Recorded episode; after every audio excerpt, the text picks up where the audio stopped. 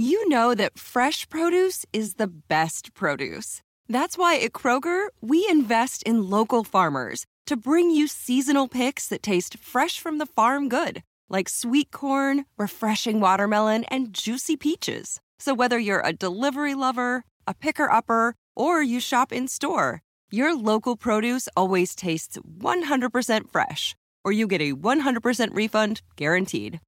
Kroger, fresh for everyone. Write that. Write that down, Fumi Saito. Hello from Burbank, California. I'm back in the States. What's going on, people? Write that down. Classic edition for you this week.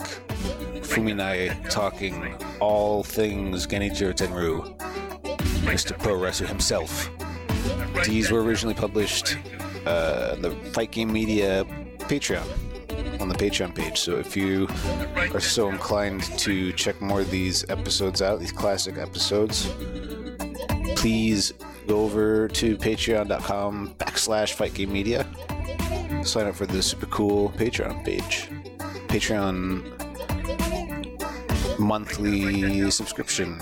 And you can listen to those old episodes and Pound for Pound, In the Clinch MMA podcast, and Dynamite Show, and Power Bombshells. And if you haven't already, please subscribe to the Fight Game Media podcast feed Apple, Spotify, Downcast, Stitcher, Audible, Google Play, all that good stuff. All right. Genichiro Tenryu, Mr. Pro Wrestling Parts 1 and Parts 2. Part 2. Parts 1 and Part 2. This is Write one That and Down. I'm Justin Knipper, and I'm here with Fumi Saito. Welcome back, Fumi. Hello from Tokyo. It's good morning from Tokyo. Good morning. That's right. And good evening from the United States. So, today is a special day because we're going to start talking about a very important pro wrestler from Japan, really important in a, a number of different ways to pro wrestling in Japan. We're going to talk about Genichiro Tenryu, former sumo wrestler who became pro wrestler, who traveled to the States, traveled back to Japan, and just wouldn't stop. Uh, the, there, there's nothing that really could stop him other than himself when he stopped in uh, 2015 against this generation's big star, uh, Kazuchika Okada. 40 years of Yeah, uh, a being strong on top. career, yes. And also, he was a superstar with All Japan, Giant Baba's All Japan. Then he became, you know, like a new uh, 90s era that there was a whole bunch of new wrestling, you know, new companies started, and he was one of them. I'm talking about SWS Super World Sports. There was a kind of ill-fated, but the big money company coming into the industry, and he was the the, the vehicle to run the big company. Then he had another run with New Japan. Mhm. You know, then uh, there was a you know during uh, wrestling's Japanese wrestling's dark age, he was a star with Hustle. Remember? Ooh. Yeah. Yeah. Ah. then at the end end of this you know long illustrated wrestling career, he appointed Kazuchika Okada to be his very last opponent. So he Mm. started from Giant Baba era all the way to Okada era. That is really long career. And he also was a pretty influential promoter at, for WAR. Uh, yeah, yeah. SWS WAR. Yeah. Mhm. Yeah. and uh, and actually secretly signing contract with New Japan, and uh, he worked as an outsider. You know what I'm saying? Like an invasion kind of angle that the Japanese heel that doesn't necessarily work for New Japan. But he, well, actually, he was under contract with New Japan, but he always treated like an outsider, like a much like NWO kind of philosophy. You know, Yes. and uh, yeah, and uh, ev- he had a single match against every single talent. There was Riki Choshu, oh Antonio Inoki, of course, Riki Choshu, Fujinami to Muto, Hashimoto, Chono, Kensuke Sasaki, everybody. And uh, if Of course, there was a run. Uh, Jan, uh, yeah, well, the early early nineties, be, right before SWS, there was a strong strong program. Jumbo Tsuruta against Jumbo uh, Ten, Tenryu as heel. It was Mhm. big. and they were former tag partners as well. Right. That's why it was really big. you know. Yeah. They Giant Baba, Giant Baba, All Japan doesn't run like American style storyline angle that much. they, if you remember, Stan Hansen, Bruiser Brody, they never had this promo, you know, like a storyline, backstage skit, no mic. But uh, there was a time that uh, you turn Japanese baby face to a to a like a not quite bad guy heel, but uh, you are leaving the puck and you become your own person, individual, therefore heel. That uh, the Jum- Jumbo Tenryu program meant so much that uh, who's going to be the actual leader of this company, kind of thing. Mm. And they had a lot of real history together over 10 years. Yeah, yeah, that too. They were actually not enemies. They respected each other, and they um, John Papa didn't think they hated each other, but uh, it was a perfect program, you know. Yeah. Yeah. Imagine if a, a, a famous doubles tennis team suddenly had to face off against each other. It's a situation they don't dislike each other. It's more like a competitive scenario. Yeah, yeah, yeah. Well, uh, we, we Japanese wrestling fan, you know, need believable storyline. You know, believable. Mm-hmm. And uh, yeah, well, let's go. Tenryu had such a long career that there's a, I don't even know where to start, but uh, let's start from the very basic because uh, see, our listeners out there is today's wrestling fans, right? Mm-hmm. Basically, yeah. Basically, much sure. younger than we are. There's an eclectic But, uh, mix of all kinds of listeners from that's uh, good. That's good. young to it's, uh, anything. yeah. Oh, that's good though. Because if you learn history of it, you know, you have better understanding. Yeah. Absolutely. It, it's the full Yeah. story.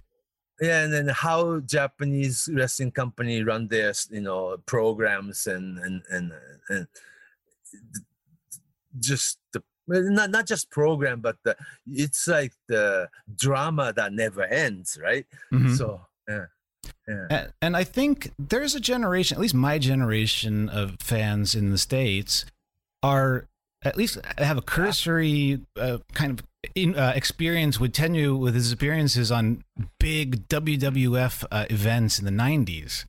And I don't think WWF gave the full story on. I mean, there's a lot to unload when we're trying to learn about Tenryu, but when he came to WWF, he was just a famous wrestler. Nobody really understood that. So maybe there's people out there that always And remember him. limited appearance Limited know. appearance, limited knowledge, yeah, and Royal Rumble here and WrestleMania and WrestleMania here and uh, just the the guest star from foreign country, huh? Mm, but Yeah. with no reason explained on television.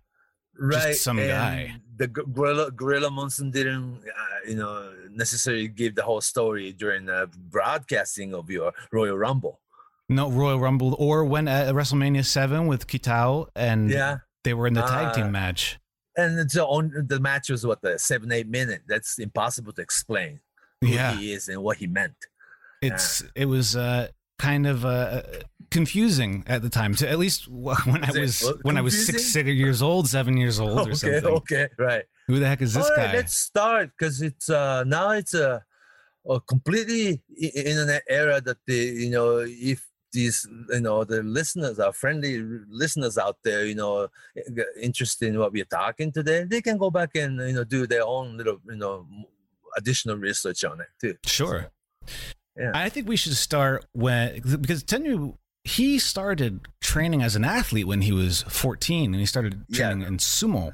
he was a big boy, so it's like a traditionally, you know, you know, a big boy in the countryside, you know, uh, the relatives or your neighbors. It's like, oh, send it, send your kids to sumo, sumo, right? It's like a really legitimate, you know, um, what's the word I'm looking for? Um, and it's kind of like a, it's a sport, but it's an art, and it's a theatrical, but it's you know still fight, you know, fighting and. Uh, you have what 700 years history in sumo wrestling and yeah all these things but he became sumo wrestler uh, weeks before his 14th birthday meaning he was still 13 when he moved to tokyo and they put him in in a, in school then started training professionally when you're age of 14 in sumo you know usually there are like 700 to 800 sumo wrestlers in, in whole stable of sumo world and only 40 of them will go into the grand status. Yeah. That's So- hard, yeah.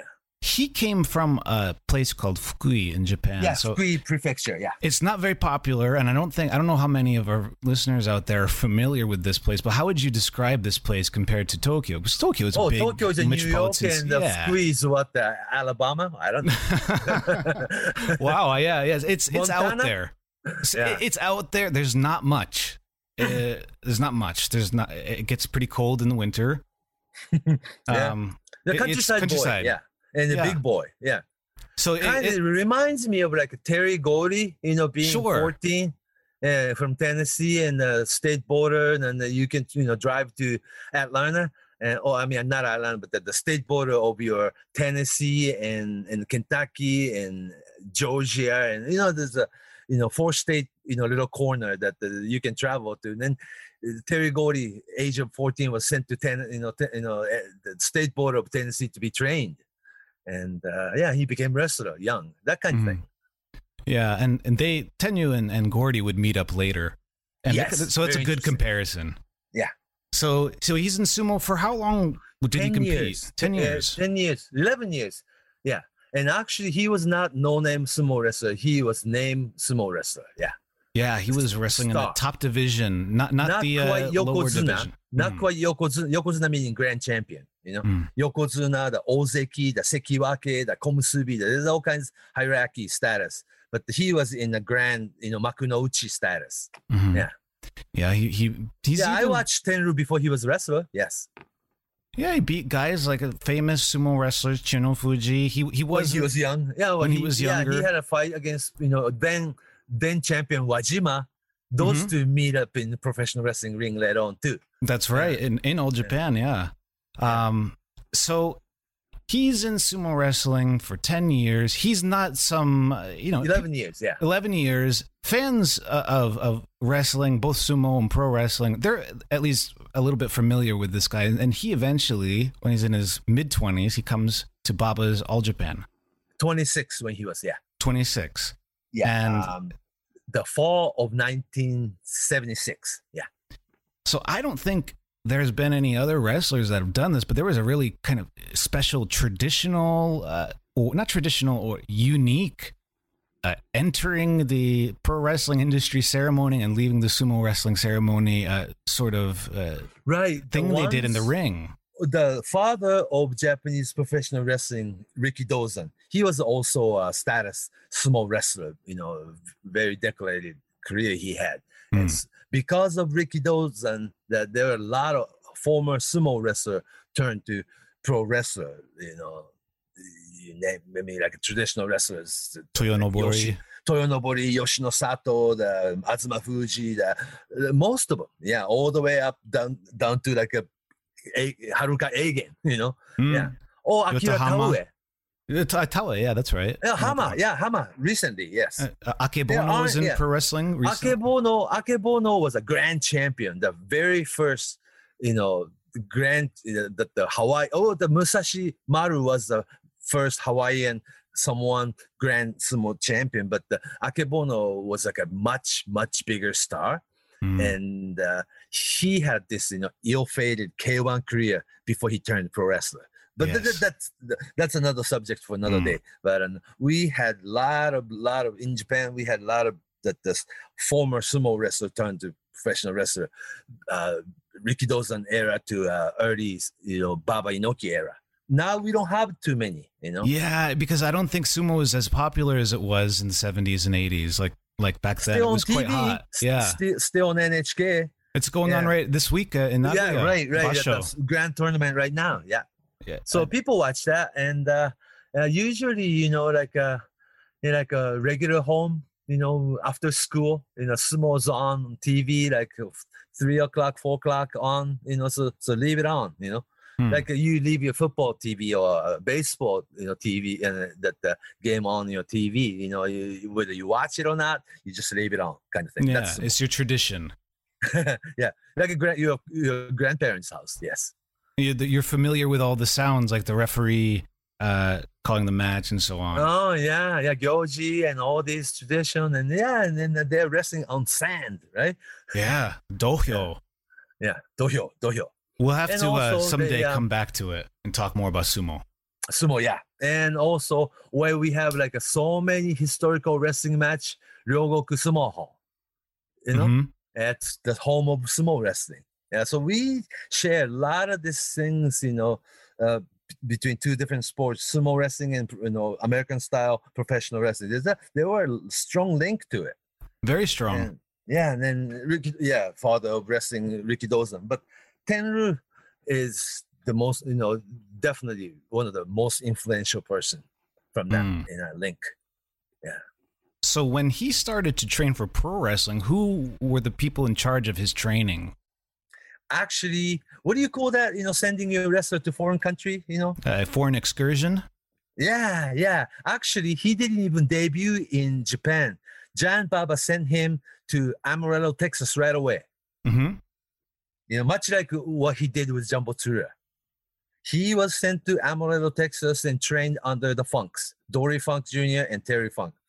You know, so foreign excursion isn't exactly New Japan tradition. It's Japanese pro wrestling's tradition. Giant Baba was sent to America. Antonio Inoki was sent to America. So it's been a tradition. Rikidozan too.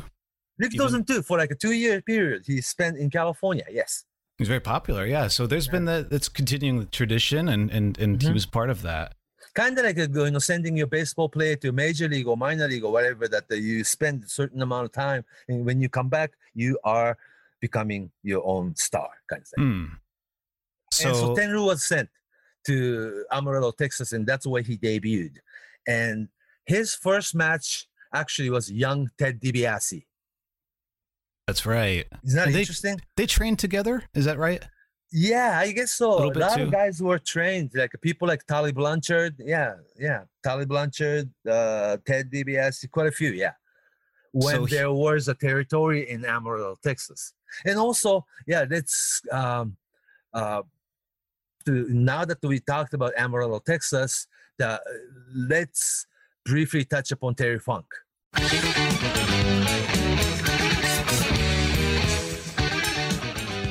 Yeah, because the last couple days it's been crazy that uh, I spoke yesterday. I spoke with somebody who spoke with Terry Funk on the phone two two days ago. Okay. Yeah, yeah, because uh, he's a you know a friend of mine who does um, all the Terry Funk's T-shirt and uh, Ah, a- Haru. Haru. Yeah, I spoke yeah. with Haru yesterday. That uh, he spoke with Terry and Terry's daughter a couple days ago, and uh, they were uh, not angry, but uh, they just realized that's what happens in, in internet era. You know, this is like Ah. almost like the that the source of information came from two only two places. It was initially Don Morocco's podcast from Hawaii. Not? Are you with me? Hmm. yeah that, that you know how terry funk is you know he's at this care home and health you know like a multiple health problem and he's suffering from dementia and this and this the Dom Rocco heard this story from Scott Casey from Texas. hmm Scott Casey, the former wrestler, Mhm. he said he visited Terry Funk re- recently, and this is you know his condition. Then t- the Scott Casey told Dom Morocco, uh, friends, right? And uh, Dom Morocco a few days ago talked about this on his podcast from Hawaii. Then this information of how Terry Funk is getting you know, I mean, so sick and all these things like blown out of proportion. Okay. Mm.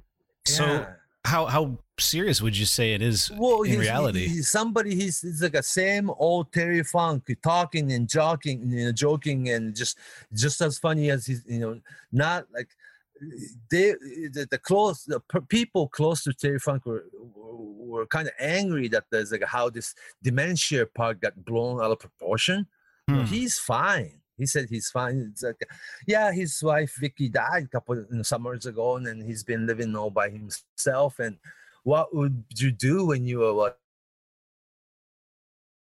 uh, seventy some years old and living in a home? You know, and uh, yeah, and uh, yeah. So it's like, he, he, yeah, right. He is not the same, but he's just like, of course, you're seventy some years old and getting weak and living all by himself, and he needs care. He always had bad knees and everything else. But uh, yeah. Even uh, on the English Twitter, Terry Funk's Yeah. name was trending today. Yeah. Yeah, so people people are yeah, like pouring their hearts out for him. Well, that means like uh, how that tells you how popular Terry Funk still is, and people care about him, which is good. And we all care about Terry Funk. You know how huge Terry Funk was and is to Japanese wrestling community, you know, for last 50 years, for Christ's sake, you know. And uh, people want to know about, you know, you know, if anything happened to Terry Funk, that of course Japanese fans or the fans all over the world want to know about it. But this time, because of this, you know, the how how information you know, true or not that travels so fast in this internet era and all these social media thing it's like it, this information and a news story this you know has his, his own life or something right It's really it takes a life of its own. Yeah real. that's what i'm saying yeah so uh, it's not necessarily really accurate Right. terry funk is fine and there's people who spoke with him you know on the phone a couple of days ago. Now that the people's been calling him it's with the, the uh, whomever has terry funk's home phone number he's not exactly iphone person you know? He Mhm. has a ground phone at his house you know? And he's not answering. So as soon as you know somebody calls in terry funk's house yes autom- automatically the voicemail or answering machine comes on. That worries people too you know what i mean? Right. and uh, yeah, and then well, he's not gonna answer every single phone calls. It's the phone's been ringing off the hook, right? By Yeah. now, yeah. And, uh, yeah, and uh, not as you know as horrible as it's been reported. Let's put it that way. It's sort Yeah. of like what happened with the New Japan WWE thing. Oh yeah, it's like a source was single singular source, you know. Every single wrestling website reported it, you know, but every single wrestling news site or whatever that social media wrestling website that they reported New Japan and the All Japan thing, uh, New Japan and WWE thing, it's always according to Dave Meltzer's Wrestling Observer. This is Well- such and such and such. This is always a. It was like a single source information. But what the editors on the website do, they you know They th- this that.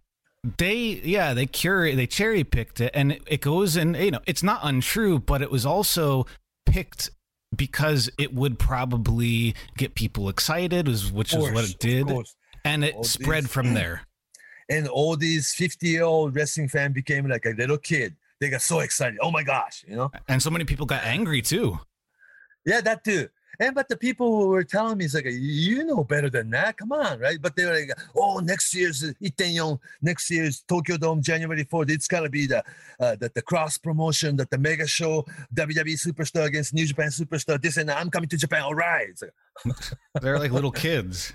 Yeah they turned into little kid but that news was that exciting Well, it, you it- know? But that's because that's the nature of the news cycle, wrestling news cycle in the states right now, and in English is because the Mm-hmm. website. There's so many websites out there, and they all they're not competing for good talent or excuse me content. It's all about getting to the news first and aggregating it first and spreading it out. It's it's like a it's a and game of it'll expire just as much just as soon right Yeah, anything that will get the clicks on the website because that li- boosts the advertising. That's where th- yeah, it's all through advertising. It's not like a news. If a good newspaper is good, people read it, but it's not like that anymore. If a news uh, a website is popular, it's because it has a lot of money from advertising because it's getting a lot of clicks. right. Clicks don't And equal also, reads. today's readership you know today's readers most of them just want to you know, read the headline and maybe one paragraph that's about it yeah. So they cannot read books you know you know a lot of people just want to read maybe a you know headline and maybe three lines and after that Yeah, and that's another thing. I mean, in, J- in Japan, the print media is still thriving, even though it's a lot different than it was 20 smaller years ago. that's smaller though yeah but yeah, compared with the different. over here, I mean, Oh, because Japanese you know people in general is always more reading oriented than uh, American people, right? yes, yes. Yeah. So So so that's that's the portion that uh, we talked about that the internet you know how spread news. It's really symbolic. It's uh New Japan WWE thing, and today I mean a couple days ago this Terry Funk thing and blown out of proportion. And yes, uh yeah, it was like. I had to call Haru right away. It's like, did you hear this? Is that true? And it's like, I didn't even know, you know. and uh, yeah, it's like Terry Funk's well, okay. It's Hmm. like um, he's the same funny, you know, this great sense of humor, Terry Funk. Yes. I mean, people should eh, expect any anybody in their seventies, and especially after they've been doing death matches and wrestling for forty years. They're, Well, it's much like you know the, the Tenryu we're talking about today. The Terry Funk had like, like nine lives, you know. yeah, yeah, very much so. I think those are two. That's a good analogy. Um, they Yeah, territory days. Yeah, NWA they adapted days. They adapted he, to the each Japanese generation. career, and he even had a WWE WWF run. You know. Mhm. Mhm. Then uh, made a strong comeback with Terry Funk against Sabu. That went into ECW, uh, you know, the whole philosophy of it. Then, um, then that he came back in mid '90s in, in Japan, that he had another run as a, as a like a legend, you know, this time. And uh, yes, yeah, there's so many. I mean, like a different chapter of his career. Yeah, Mm. And same. I'm hoping Tenryu. he's gonna come back to Japan one or two more times and have one match each. I mean, just he will probably do it, you know. And uh, yeah, he's not retired. I mean, I mean, the, the one of the thing that the wrestling pro wrestler never retires. That the Terry Funk is one of them, you know. NFL Sunday Ticket is now on YouTube and YouTube TV, which means that it just got easier to be an NFL fan, even if you live far away. Like maybe you like the Bears, but you're hibernating in Panthers territory. But with NFL Sunday Ticket, your out of market team is never more than a short distance away, specifically the distance from you to your remote control. NFL Sunday Ticket, now on YouTube and YouTube TV. Go to youtube.com slash presale to get $50 off. Terms and embargoes apply. Offer ends 919. No refund. Subscription auto renews. What's up? It's Kaley Cuoco. When it comes to travel, we all have a happy place. I just went to my happy place. I just went to Maui, and it was truly amazing. Priceline has always been about getting you to your happy place for a happy price with deals you really can't find anywhere else. Like up to 60% off select hotels in Costa Rica or five-star hotels for two-star prices in Cabo. Go to your happy place for a happy price. Go to your happy price, Priceline. I, I mean, he, he did say he retired a few times, but we all know well, that he made come back. you know. he made just comeback. like the he, just like his student, his pupil, Atsushi Onita. Ah, yeah, who just came back uh, last On- weekend. Yeah, Onita patterned himself after Terry Funk. Yeah. Hmm. Yeah, he. I heard the cops came to the uh, explosion match they had at the fruit the fruit stand over the weekend. Because you're not supposed to have that big of an explosive in in that indoor. you know? Yeah, there was a lot of smoke. I guess the smoke was I uh, guess yeah. going out yeah. into the other uh, You got, stands. but then, what do you expect from Onita's deathmatch show? You know, when you say Onita's FMW making comeback, you expect that. You know, but it's a different era fans too, because these are the fans that didn't really um, witness that 25 years ago. You heard about it, you watched the video, you've seen things on YouTube, old FMW tapes, yeah, but they didn't really experience that. So this time, yeah, younger fans or the younger, not younger, but the, the ones who didn't really witness that in person back then, now that the, this is your chance that the Onita's doing deathmatch again. All right, let's go, Hmm. you know, Mm, kind of thing. I don't know if it's going to be the same scale. I mean, back in the Oh, nineties, maybe not, maybe not, but it's more like you're, 52,000. you're like a rock music, you know, like you, but you know, Bob Seger or somebody uh, doing a concert in smaller venue, but the still same guy, you know. Yeah, it's like when your favorite band from a long time ago comes out with another Yeah. new album, and it's not the same, but But the best, they, they want to see the best of, right? mm, yeah, Yeah, exactly. yeah. It's always going to be the best of Onita. Yeah. So I want Terry Funk to do one more best of Terry Funk tour in Japan. He, he might. Uh, Speaking of uh, funk in Japan, a couple weeks ago at the All Japan, um, the big Ota Award show, Dory Funk Jr. appeared on the screen to send, you know, he's like the the The commissioner president character. of PW, yeah, commissioner of PWF. PWF, yeah. Yes, yes. Pacific Wrestling Federation. That's like the uh if you study the history of all Japan Pro Wrestling, PWF actually it never existed, right? Hmm, it's just You a know. body. It's just a, a fake body of uh, uh, I don't know. I guess. Yeah, like so a- they didn't want to say, you know, the heavyweight, you know, world heavyweight champion recognized by All Japan Pro Wrestling. It's a lot better to have your headquarters in Hawaii. And the first president was uh, Lord James Blears. Probably PWF office was in his apartment, right? yeah. In, in Honolulu, which is fine, which is fine. But the Lord James Blears was, was a superstar American wrestler from Rikidozan era. That helps, you know. It's like, wow, the real deal come in. Uh, you announce your title match, you know Hmm. that the title match sanctioned by NWA and uh, no recognized by NWA and sanctioned by PWF Pacific Wrestling Federation. That sounds big, right?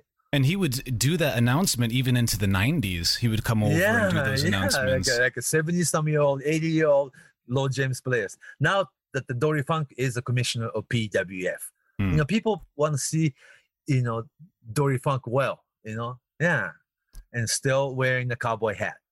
And speaking Japanese too. Well, he he does speak Japanese, yeah, Mm. which is really good. Anyhow, yeah, that's that's the those are the things that the little element that the the help Japanese wrestling a little bit better because we love history, we we love legitimacy of it, and uh, yeah, make the title match look like a real title match.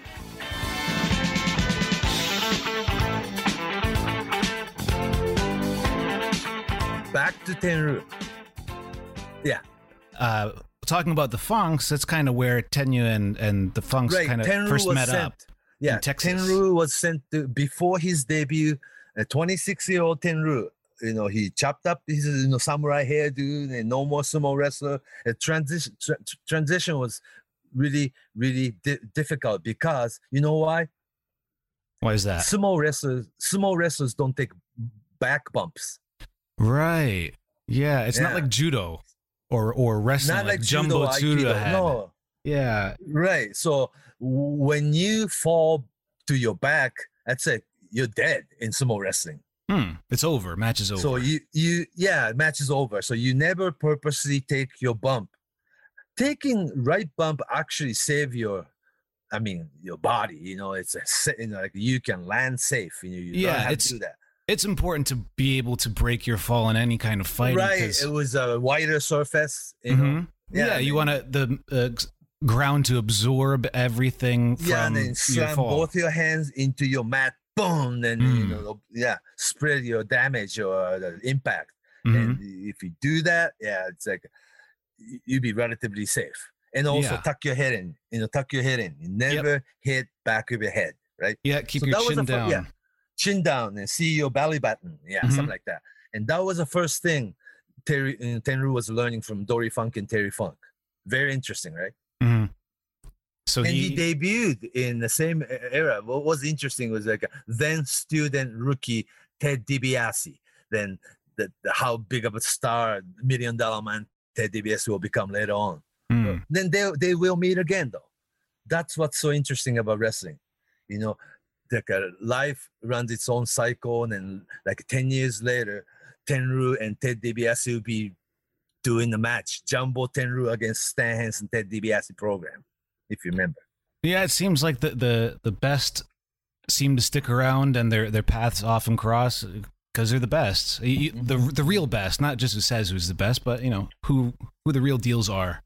Yeah, so he st- Tenryu uh, stayed in Amarillo, Texas, about eight, uh, eight nine months period. Then came back and had the real debut match in Japan. So he was in the main event cluster from the day one. Yeah, he he was kind of like uh, Jumbo Tsuruta who came around at this yeah, time yeah. too. So it was the Jam- Giant Baba's method. So traditionally, Rikidozan era or, or New Japan's or, or Inoki philosophy, they'll make you um, start from your second match, then climb up, right? Mhm. Baba had different philosophy or use your you know strong rookie like uh you start using him still green though but you'll put him in the main event position like uh, much like Lex Luger you know what I mean Mhm. Or the uh, All Japan's recent the Saito brothers, the sumo yeah brothers. right sumo brothers like twin brothers oh they they, they, they They're green. all- yeah they will be because they gonna they have to use him I mean the- the- what's what's the point of having those guys in the opening match?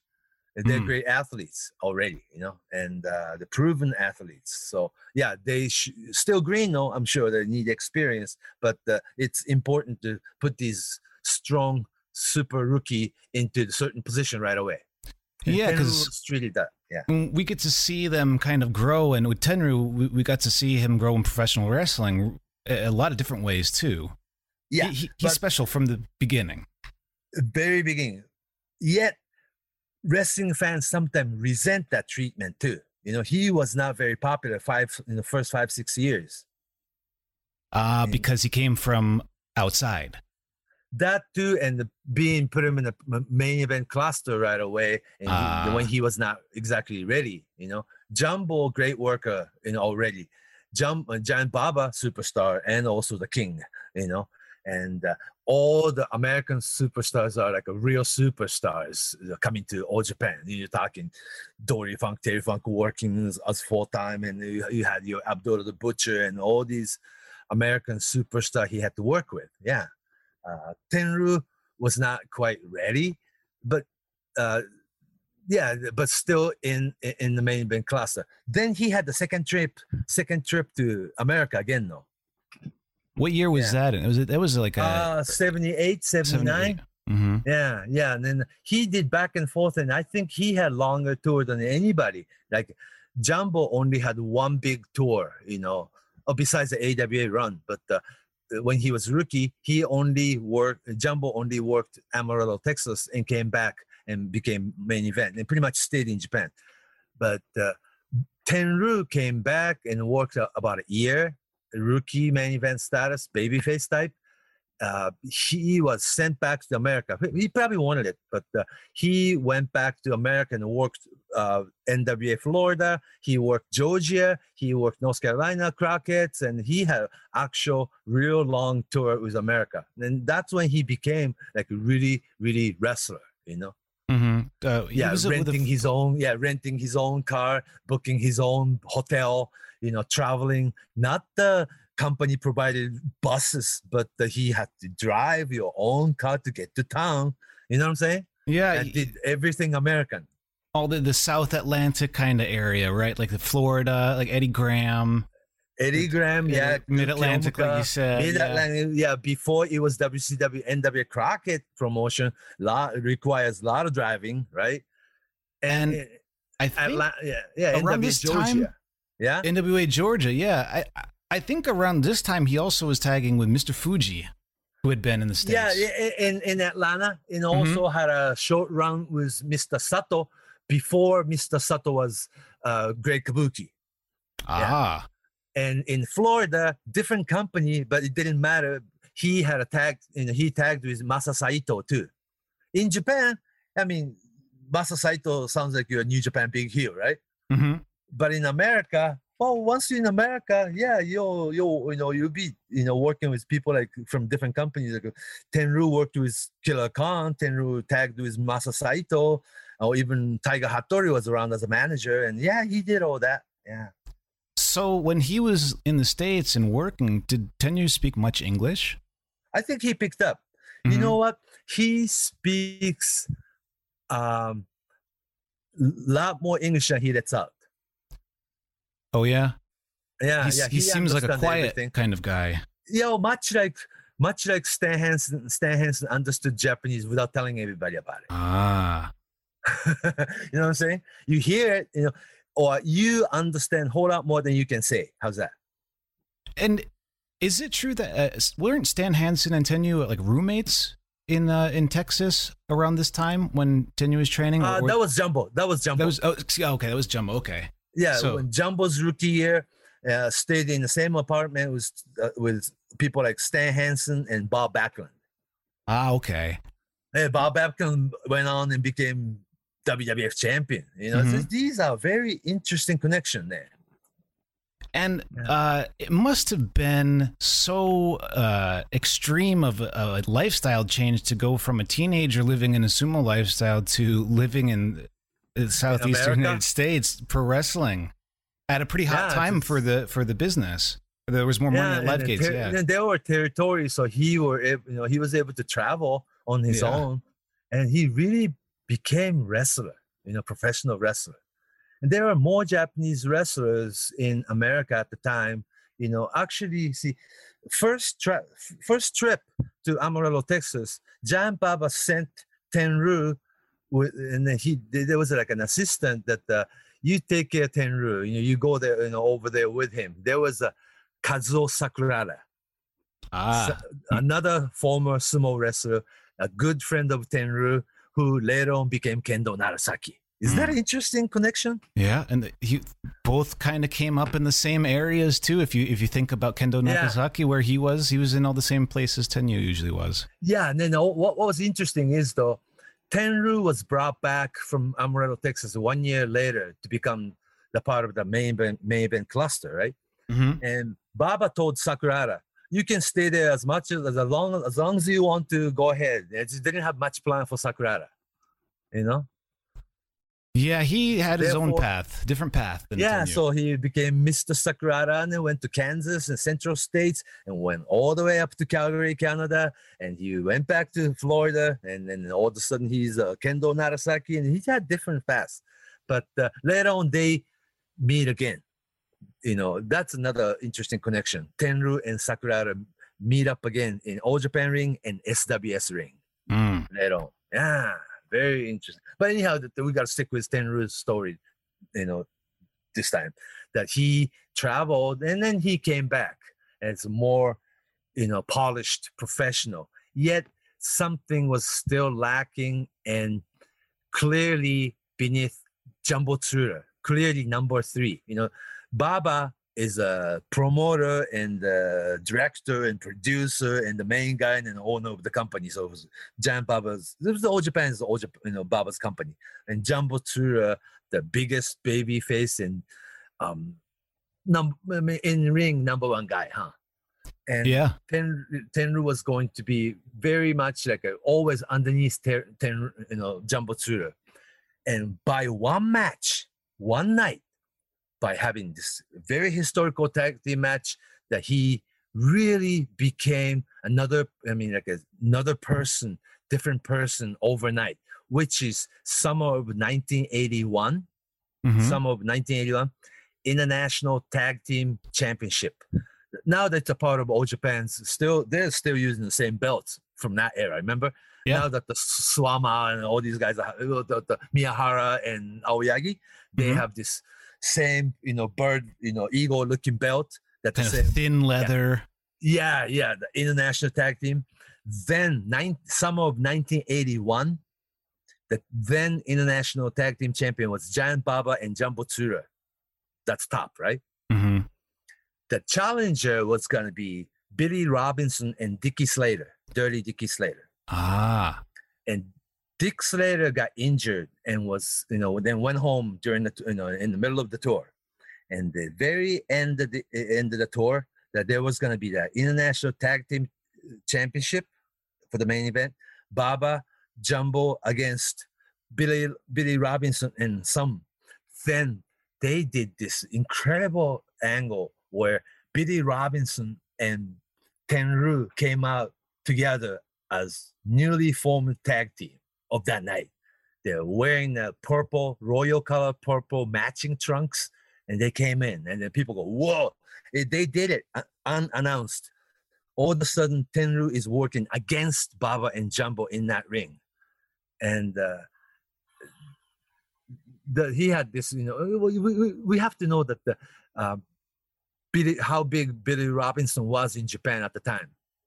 Yeah, by that by the early '80s, he was established. was a slowing down, yeah, a little bit. But uh, he was still the challenger of the the big title match, and storyline. Well, Baba made it, of course, but the storyline said that the Billy Robinson asked Tenryu to join, and he um overnight working against Baba and Jumbo, all of a sudden, oh my gosh, this Tenryu can work heel, right? And uh, yeah, by one night that, that something changed in people's perception changed probably overnight. And uh yeah tenryu became like a, another i mean he just let's say another dimension of tenryu came up.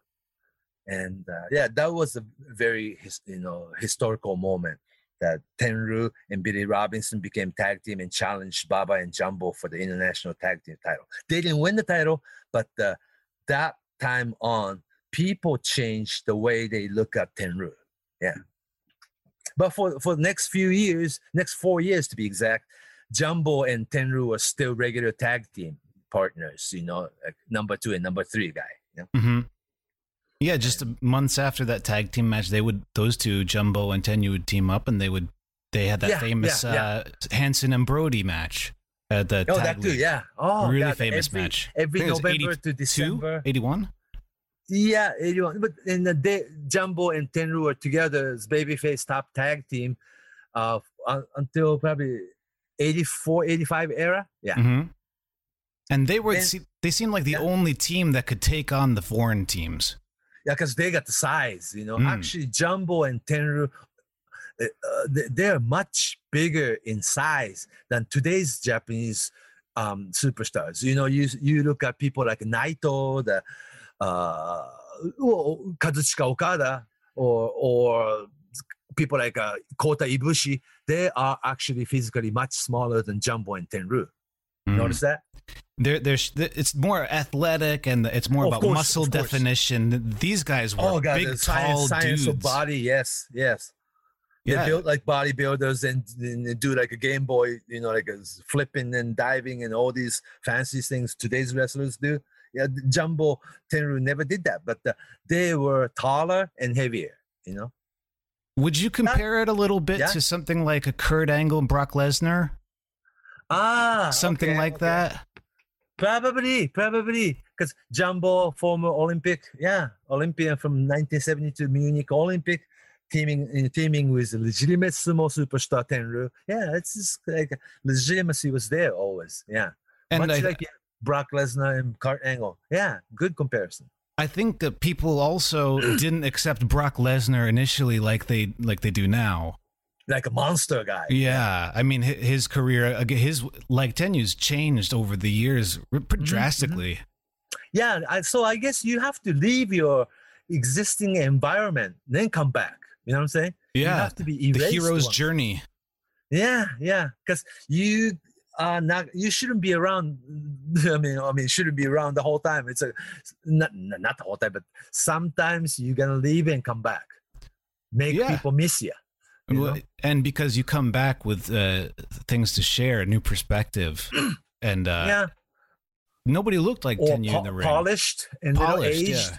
Yeah. polished, aged, or maybe even different costume and. uh Yeah, distinguished See, too. Tenryu, yeah, distinguished Ten- Tenryu in rookie years was always wearing like a blue trunks or the purple trunks, not Mhm. quite black trunks yet, you know. and combed Remember- hair, Yeah, permed. Yeah. perm. Yeah, Remember yeah. when Jumbo was we- wearing like a blue and red and uh, stars on it, Mhm. like Terry Funk was in seventies? Yeah, he all of a he looked like in- an American wrestler. He dressed like somebody from yeah, uh, yeah, Texas blue, area. blue wrestling boots, red wrestling boots. Yeah, yeah. Basic. And then w- when you become single main event guy, you change your costume to black trunks to black wrestling boots. It's like a real strong style kind of. Well, Mm. strong style is New Japan term, but uh, more like a serious guy. Serious Japanese So combat style. Yeah, and then during that, you know, early 80s era, before Triple Crown era, there was three single title. Giant Baba's PWF heavyweight title, right? Mhm. Pacific Wrestling Federation belt, and Jumbo Tsuruta's international singles belt. Then pretty much the third as a position, uh, which is kind of third, yeah. But the Tenryu was single United National UN heavyweight champion. Hmm it's kind of confusing to have so many singles belt who's better or who's above or below or whatever but uh, before triple crown era there was always three single titles in in, in all japan ring. And jumbo always had the international belt and ten it was tenryu's belt that it was un belt And uh, he beat Ricky Steamboat for that when he won it first time. Right, right, right. It was gonna be David Von Erich, but uh, and uh, David Von Erich came in as U, UN champion after the Phantom title change in Texas. Phantom. I don't Mhm. think it really happened, but he came in. David Von Erich came in as UN champion, and uh, he um, passed away before the, the before the first night of the tour. That's another story for another, yeah, uh, day. But uh, so UN, yeah, uh, UN title was Tenryu's, yeah, that was that was his thing. His title, kind of not his title, but the pe- people, uh, you know, That's the belt he was he always had. Yeah. yeah, like you know, some people think of. Do you remember the IWGP crown shaped belt? I think of Hashimoto when I think of that.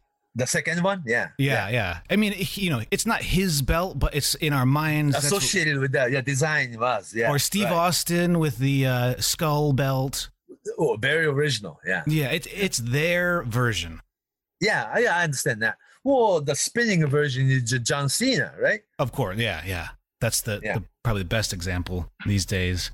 So right. yeah, So UN belt, UN belt was always Tenryu's, you know. Mm, But that is also something that made him number two, number three. because international belt and UN belt, and people kind of wonder about that. It's like international belt is, is above UN, isn't it? It's like a, they didn't tell you that, but you kind of feel that. yes, Yeah. yeah. It depends on how it's booked or how it's marketed. Yeah. Then what you need uh, is another outsider rivalry. In 19 end of 1984, and actually two year run, 1985 and 1986, Riki Choshu and his guy migrated from New Japan to All Japan. And know, Ricky- they yeah, invaded. Ch- Yeah, invaded Riki Choshu, the Killer Khan, the uh, little bit of Yatsu. Yoshiaki. Yeah, Yatsu, Animal Hamaguchi, Teranishi, the, all those guys, all 15 of them Mhm. migrated from New Japan to All Japan and signed the contract.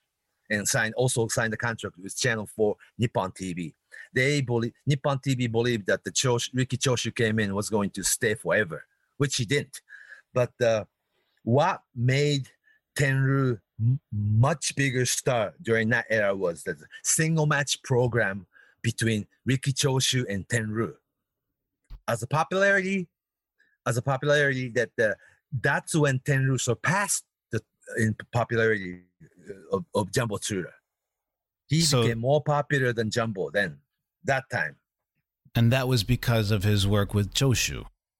Yeah, and then dated so many times. In those two-year run of Riki Choshu and his in his army, 85 and 86, there was only one single match between Riki Choshu and Jumbo Tsuruta. Only once. Only once. Oh, they met night after night after night in a six-man tag team or regular tag team situation, but that the single match only occurred once at the Osaka-Jo Castle Hall in 1985. It was, as you guessed it, 60 minute Broadway. They never did it again. No, because nobody could win. I mean, Jumbo beat Riki Choshu. Ch- Riki Choshu beat Jumbo. They just can't do, right? I heard stories uh, that around this time Choshu was probably at his most popular, and maybe Tenryu was getting there. So this must have Yeah, right. But like uh, by having a long program, that uh, Tenryu became much much bigger star, and in in-ring chemistry, Riki Choshu and Tenryu had much better chemistry than Choshu and Jumbo would have. Why do you think that is? oh, similar size, similar style. You know, Tenryu chopping, you know, and then, uh, you know, sumo thrust against Riki Choshu's, you know, Riki Lariat. And, uh, you know, you have more striking and uh, not fancy moves, but more of like a clash, you know. I mean, you know what I'm saying? Like uh, the contact. Rugged, tough contact. guys. Yeah, yeah, yeah. Just like Stan Hansen and Bruiser Brody and and and the big big uh, NWA style athletic pro wrestling, like a bunch of football players or amateur yeah, no, like together. a big shoulder block to you know, you know, like Yeah. big knee drop to Power. Fancy, yeah, not fancy move, but the actual physical contact. They chop each other. That those elements and those aspects will be inherited by people like Kenta Kobashi later on. yes. Yeah, they love that, you know. But the Riki Choshu and Tenryu had this two-year program, single match after single match after single match, and they didn't really have conclusion, you know. But the, they were equal. Riki Choshu and Tenryu, you know, became pretty much equal, right? But Mhm. Riki Choshu and his guys went back to New Japan in spring of 1987. Mhm. That almost made New Japan match in a New Japan show like almost skeleton, right? There were fi- 10 to 15 Riki Choshu guys on top of American and All Japan regular guys, and they that the the whole one dressing room left again. What what happens is that that's when Ricky uh, that's when Tenryu finally turned heel on Jumbo. Jumbo against Tenryu became the main program of All Japan. That was popular. Ah, so this was 88 going towards the 87, yeah. 87. Yeah, 87, 88, 89, 90. Yeah, until spring of 90. So they, Jumbo and Jumbo against Tenryu single match program lasted good three years. And that was when Tenryu finally beat Jumbo Tsuruta one, two, three in the middle of the ring for the first time. See, Jumbo for the longest time was untouchable. Nobody really beat Jumbo one, two, three in the middle of the ring. Did you notice that? Mm. That's why it was so important when Misawa won a couple years later. Oh, that meant uh, in 1990. We got to get to that. But uh, actually, see, today's wrestling fans don't still don't realize a lot of times that how important winning and losing actually in in wrestling even because people you know from right from the day one you become wrestling fan it's work right it does but still winning and losing in wrestling means something you know what i'm saying Yeah, especially over time. You know, maybe today a, a win and a loss might not mean anything, but if you expand that to 100 over a couple years, then it's, you could see a bigger picture. Yeah, yeah. Well, it's still important because if you think about Roman Reigns hasn't been beat, right? No. I mean, it's very hard to beat Roman Reigns in the middle of the ring. One, two, three. I can't picture anybody right now. Yeah, maybe he like, he'll lose in a three way, and the two other other guys are, are yeah, which is a little bit of excuse and outside something. interference. Yeah. but nothing more than that. He's protected. I mean, not serious wrestling match, single match in uh, WrestleMania caliber type in show. So after Riki Choshu and his guys left and went back to New Japan, it was the biggest storyline, but it's the biggest turn that the Tenryu finally turned on Jumbo and became Rev- Revolution. You know, you remember the little unit name? hmm The Revolution with the jackets. Revolution. Yeah, yeah. And he only had one ally in, in, in Ashura Hara, you know? Another Yeah. kind of uh, unique Loner. outsider Yeah, from, loner, from yeah. uh, international wrestling. Mm-hmm, mm-hmm. So it's like outside kind of, you know, like outsider kind of image, right? Very Mhm. essential. So, revolution, yeah. yeah, not heel, but the heel like, you know, in Japan, babyface and heels are not like American babyface and heels. hmm You know what I'm saying? Yeah. heels don't necessarily necessarily cheat or badmouth your babyface. There's no promo or mic or the backstage skit. You challenge your star like a sport. You know what I'm saying? Yeah, your behavior out there is kind of what makes you healer, baby. If you do you follow the rules or do you kind of do what you want? Just that's it. That's the limit. We judge or based on you challenge the establishment. That's true too, especially in Yeah. Japan. Yeah, you challenge the establishment because Jump the re, the part of the reason Jumbo wasn't was not as popular as he should be was that he was always so protected, right? He was Baba's boy.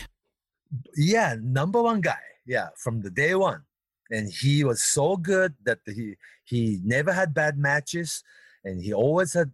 I mean, always had strong single match against all the American superstars of that era, and therefore he was protected. In the back of the, a lot of wrestling fans' mind, what if, what if Tenryu and Jumbo had a serious single match?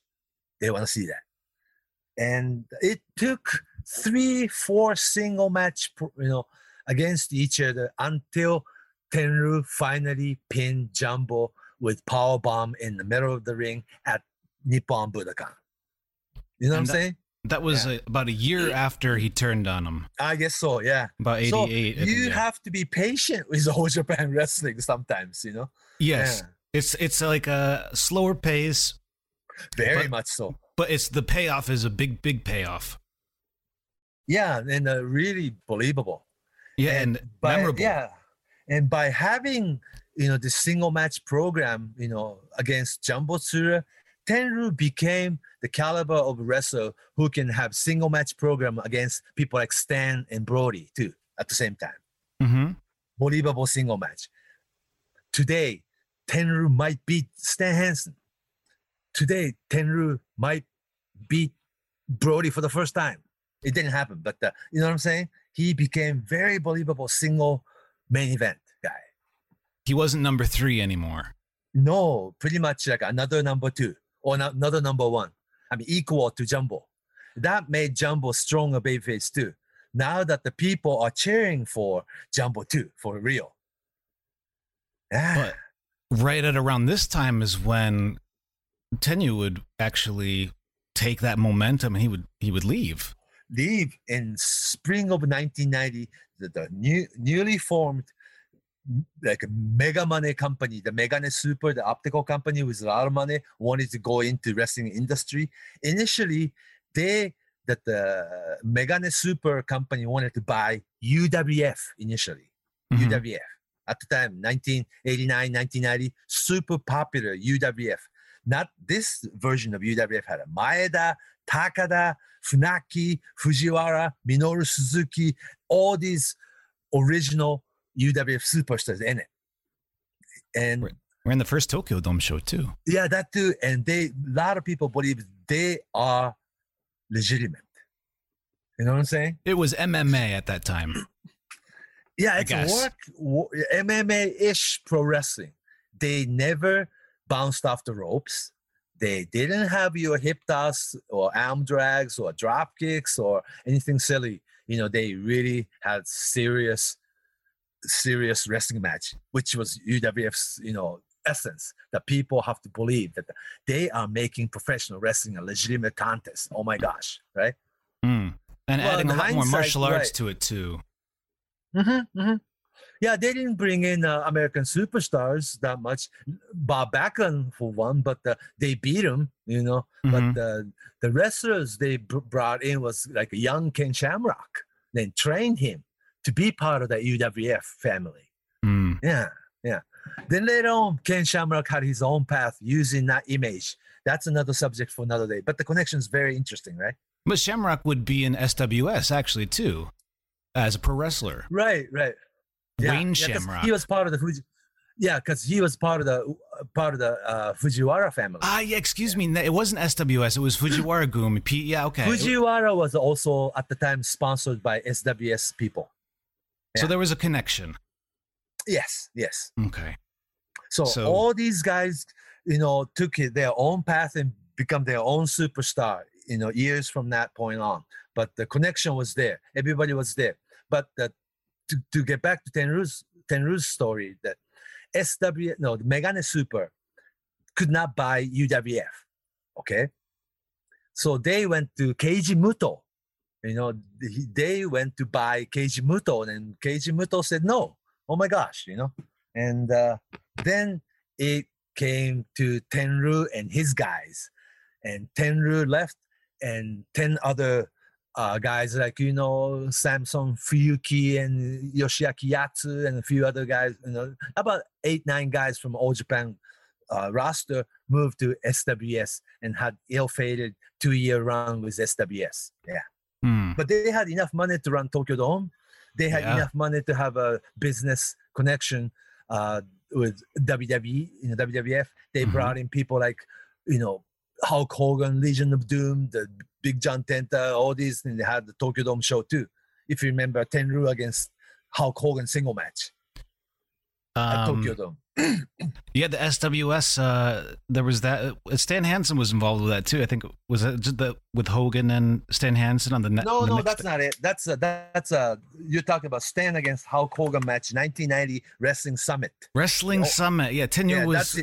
With Randy Savage on that. Randy Savage. That's very famous, but that's completely different. yeah, that was that was, it a, a right joint before, show. right before SWS Mhm, was born. mhm.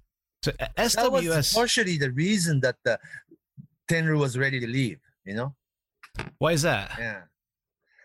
Well, I guess that uh, after a three-year run in a program against Jumbo, he really ran its course too. You know, what's what are you gonna do now? Tenryu already beat Jumbo, and Jum, Jumbo's gonna beat Tenryu again. This is the, all good single match program has to come to an end sometimes, huh? Mm. And the conclusion was there, and uh, when while Giant Baba was thinking about Tenryu's next program, big money guy from outside came in and wanted to, you know, buy Tenryu, and Tenryu pretty much decided to leave, you know. Yeah. But he was close to 40 years old then, remember? Mm. So he was by this time he was Mr. Pro Wrestling. Uh not quite yet because SWS company very ill fated that it only the money was good uh, the sponsorship money could only last so long and uh, they went down in two years then tenryu formed his own company with his own money war you know war war company that was still independent but tenryu run his own company you know with people his guys. Ultimo dragon joined him and they had pretty you know they had pretty much like a good three to five year run with WAR group, but it was the time um, New Japan wanted to get in touch with Tenryu, and Ten the WAR wasn't really major company, but the Tenryu had his own company going, you know, so they uh, pretty much made a uh, business negotiation with New Japan this time, and Tenryu became another outsider heel character working New Japan. Then re- resumed this single match program against Riki Choshu again. it worked. They headlined quite a few Tokyo Dome show. Pretty similar to NWO, WCW. That was a hint. See, where they had NWO idea was when Eric Bischoff and his people witnessed New Japan against UWFI, Muto mm-hmm. against Takada. You know, what, he didn't understand why this was so big and serious. Two companies run against each other. You know, of course, it's work, but it's people believe in this. You know, company against company, promotion against promotion. One has to go down, kind of thing. It's a very serious, serious situation. That made Keiji Muto even bigger star, right? Yeah, the the big difference between the UWFI um, feud with New Japan and the War feud was because with War it was still pro wrestling. It, of there, course, there was no style versus style anything. It was it was it was like but WCW. it's more yeah. of a human interest than anything. Yeah, yeah. Tenryu saga against mm-hmm. Riki Choshu saga. You know, those were the big rival. They never settled in, in this 1985-1986 program. They never had conclusion. Riki Choshu left, you know. Then by by 90s, uh, you know, in early 90s, Antonio Inoki already left the company to become politician. He gave Booker job and you know dressing room dressing room backstage leader role to Riki Choshu. So Rick, 1980s version of Riki Choshu and 1990 version of Riki Choshu, two different person. Now he's he is the establishment. You know what I'm saying? And he eventually yeah, he was booking the matches too. He was the guy. Of course. He yeah, the guy. a brilliant booker. Yeah. So they uh, openly they booked the program. Rick, uh, the Tenryu outsider WAR wrestler coming to New Japan big shows and then having a single match against every single one of these New Japan superstars. And pretty much Tenryu, they had Tenryu beat every one of them. Yeah.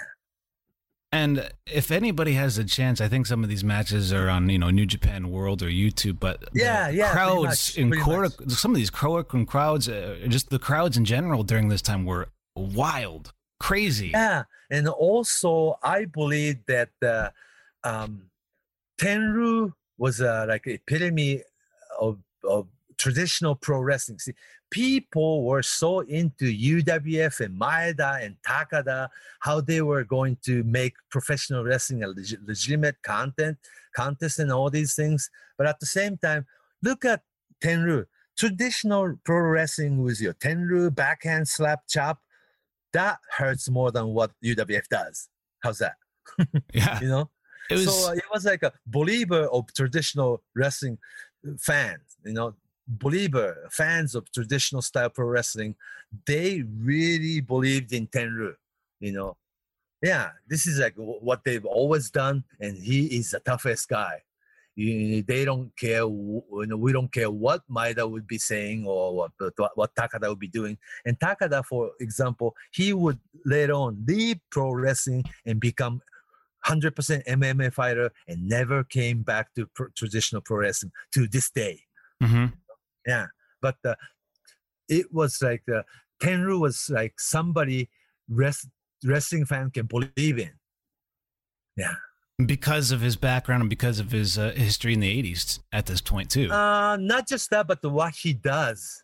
You know how serious. I mean, his face and the way he carry himself, and he he doesn't do much in the ring. The Tenryu chop and the power bomb is about it, right? But you, it's right. He, how he, uh, his face is usually fixed. It's that way until when it does, when he shows that emotion or, or rage, it really you remember it clearly. Yeah. And you didn't see that until maybe later on. We didn't see that all that much. But yeah, he's cool, uh, kind of unbreakable. Uh, doesn't show any pain. Tries not to. yeah, and also what's so beautiful, you know, beautiful about professional wrestling is that you can say that I've been watching this guy for 15 years. You know what I'm Mm, saying? yeah. yeah. Yeah. So it's like I'm with this guy, you know. You're on his team. that- yeah, it doesn't matter what other people say. I like this guy, kind of thing. So it's, the popularity is, you know, not flaky. It's real, real popularity And like loyalty. believe in yeah, b- believe in Tenryu. You know, it's like a yeah. So it was like that. So, and Very he, interesting. he's uh, it's again it's um we were talking about Onita earlier today and he at the same time both of the, in different ways they were two kind of heads or leaders that they splintered off and there was that new third option it wasn't just new japan Yeah, and all right, japan right. the indie explosion the indie boom in, yeah, in but the early 90s but the business was big. They're Oh, running yeah, Kawas- sure. yeah, Kawasaki Baseball Stadium and Yokohama Stadium. They're running almost like monthly Sumo Palace shows. Only New Japan and Old Japan could run those big shows then, right? Mm. But the Onita was able to, you know, explore his new buildings and new fans and things nobody had seen before. Yeah. Uh, the funny thing is, though, the same fan who watched UWF and Maeda last week will go watch Onita this weekend. yeah yeah it's, it's no me too it's this it's the same uh it's just a different genre you know it's Yeah. like listening to different genre music Yeah, and then during that you know mid '90s era, not New Japan, not All Japan, but the Tenryu against Onita single match at Kawasaki Stadium happened. You know, Yeah, Yeah. Wow. Yeah. This. Well, that that year was a whole. I think that's a really rare year. 95 any. Yeah. Ninety four. It was ninety four. So in the first month in January, he had the match with Inoki Tokyo. He beats Inoki, and no one yeah, really beats that's him. rare. Yeah, That's huge. And then later that month, he goes to the U.S. and appears in the Royal Rumble and is one of the last Right, people in it. This is the same month. And then in May that year, he has the bro- uh, exploding barbed wire death match. against Onita. Yeah, and it's not even halfway through the year. So this guy, that's Yeah. pretty. I don't. So it's like Tenryu meant crowd. You know, he could single-handedly draw 20, 30,000 people. Yeah, and and it didn't matter about the style, or, or it, it it didn't have to be a Oh, perfect matchup. Yeah, New Japan match, Onita match. Tenryu goes in and it does his thing. Does his Oh, thing yeah. and doesn't change it. Uh-uh. That's believable, isn't it? even if it's a ridiculous situation like this exploding barbed wire, it's it's so surreal. But you know, he didn't waver. He, you know, it's I don't want to in. I want to use John Cena as just a comparison, a light comparison, just because John Cena's never gonna, you know, do his uh, heel turn. He, he, you can rely on him to be that character. It's the same way with Tenryu. He's gonna be that stone cold character in, in any situation, Similar, yeah. reliable to the fans. Mhm. but John Cena had program strong program against Brock Lesnar, and they made him a little bit more believable, right? Right, right. Yeah. And he's a big tough guy too, you know. And he has Total le- baby face, but he was tough guys kind of thing. and he has a legit background too. The believable Oh, background. Yeah, Fighting yeah, yeah. background. As, a, as an athlete, yeah. Mm, that I think that really it seems to factor into all the superstars in the end. Like the same with Choshu and Jumbo. Uh, Giant Baba has his baseball. It, th- all of these stars seem to have had a legit legitimate athletic sports background, athletic competitive background. background. Yeah, Of course, it's. I mean, wrestling is not your just act or just going through motions or just do a all planned high spot or anything like that. You know, you just have to have it in there, have it in him. but what's interesting I believe is that in, in today's wrestling too. You know, Mm, yeah, me too. And I think what's interesting is that the guys these days they don't have the same kind of backgrounds. It's Right. it- it's that's maybe why it's different. It's different, and it's not like it doesn't work or works. It's just different. yeah, Kota Ibushi, professional wrestler from the day one, right? Yeah, but Yeah. But you know we can't compare him to anybody else. He's from outer space. Well, you know. but also today's music and 70s music, 80s music. Yeah, Sure, yeah. yeah. Things it's like change. that. Yeah, it's I- like that. I don't think wrestling has ever been one way ever. I think it always changes. What made Tenryu special all the way till the end is though his retirement match. Well, we can do a. We have to have another episode on Tenryu, but uh, we gotta ha- you know touch upon this. His retirement match. He he wanted to have single match against Kazuchika Okada at the end Mhm. and lose. Yeah, because Okada it was, and this is 2015, so only five, six years ago. So Okada, the star of this time, versus Sure. Tenryu, the star of uh, another time. and it was not sad. It was pretty competitive match. Yeah. Mm. Uh, nothing about Tenryu's stuff that I, I never see the sentimental. It's not he. They're kind of emotional matches, but not in a. He's very, very macho guy. He's a tough guy. Tough Yeah. guy. It's you know you're not going to see any tears in a Brock Lesnar match either. You know what I mean? It's it, there's a little bit of an similar. edge to it. So I think he appealed to uh, the people that like that kind of thing. So it's like wrestling fan, but you are Tenryu fan, huh? Yeah, yeah. Yeah, Kind like of like a that. tougher, tougher guy, like a like Mhm. a cowboy. Yeah. So it was like he ended up working both all Japan tradition, you know, traditional pro wrestling circle, and also he went to independent. He even did Onita kind of thing, and he, you know, had a single, you know, New Japan run, and he even had Hustle run, right? Mhm. you know, and uh, during the dark age of pro- Japanese pro wrestling, Tenryu was big part of hustle promotion too. You know, And but before that, actually, he he so was much the dimension. He was the superstar to come back and save all Japan when uh when everything kind of Right, right. dispersed The Mrs. Ba- Mrs. 2000s. Baba and Mrs. Baba and Tenryu, yeah, made up and uh, they shook hand and uh, came back to all Japan after Misawa's group uh, uh, all left and formed Pro Wrestling Noah. So he was the part of the, you know, Millennium era too. Yeah, he was So- very, very instrumental. So how about this? So and Keiji Muto against Tenryu that year. oh god, that was the match, Match of the the year, I think. Yeah, Oh God, I was there. nobody expected. Oh, yeah. It, I was a- there at the Budokan. Yeah. That's a very special match I want to talk to you about because Yeah, Tenryu yeah. really never showed that much personality in a match up until that point. I mean, he he was doing a like a top rope Frankensteiner in the match and and, and jumping off. He, Yeah, you he have does to go that against sometimes. yeah Keiji Muto's uh, you know, ability. Yeah. Yeah. that's something that I- I think uh, we saw even more in the '90s and 2000s. Yeah, now that today's fan think that the Keiji Muto is kind of old, but uh, always though that the, at the time Tenryu is always ten years older than Muto, and you know people like Chono and Hashimoto or Kensuke Sasaki's that generation. The clearly Tenryu was always a generation older, so he was the one who's defending the traditions. Yeah, he's defending the traditions, but you also see him in around this time, uh, you know, doing tope suicida or, or you know, jumping Yeah. off the apron. So he, doesn't he look that great, but uh, he tried new moves after Yeah. you were fifty. that's what's fun. That's the exciting part. It's like when Terry Funk did a moonsault. You know, it's that kind of Yeah, when you were 53 years old. Oh my gosh. Yeah. fearless. Fearless Yeah. kind of uh, feeling. So how about next time? So w- let's start. We'll talk more about uh, Tenryu in the '90s and up until the end of his career because we can really Yeah, focus on yeah. some. There was some special match him and Kojima in All Japan. Uh, and that's kind of important to Kojima's career. Right, right. Um, Because not as big of a star then. Yeah. No, but I mean, after the Tenryu match, he's also part of other people's career. It's maybe not as changed the re- yeah perception. Wow, Yeah. this guy is next main event. You know what I mean? Yeah. And we got to remember about uh, back to WAR. This he hosted this house that brought us uh, Gedo Jado, Chris Jericho, and right, right. Lance Storm open, and- op- open the yeah, open the door for new talents. Yes. very interesting and non-traditional talent that you would never. oh, young see. 23, three, 24 year old Chris Jericho was practically living in, in Tokyo hotel. And, and, and uh, he was staying here as like as much as his visa allowed.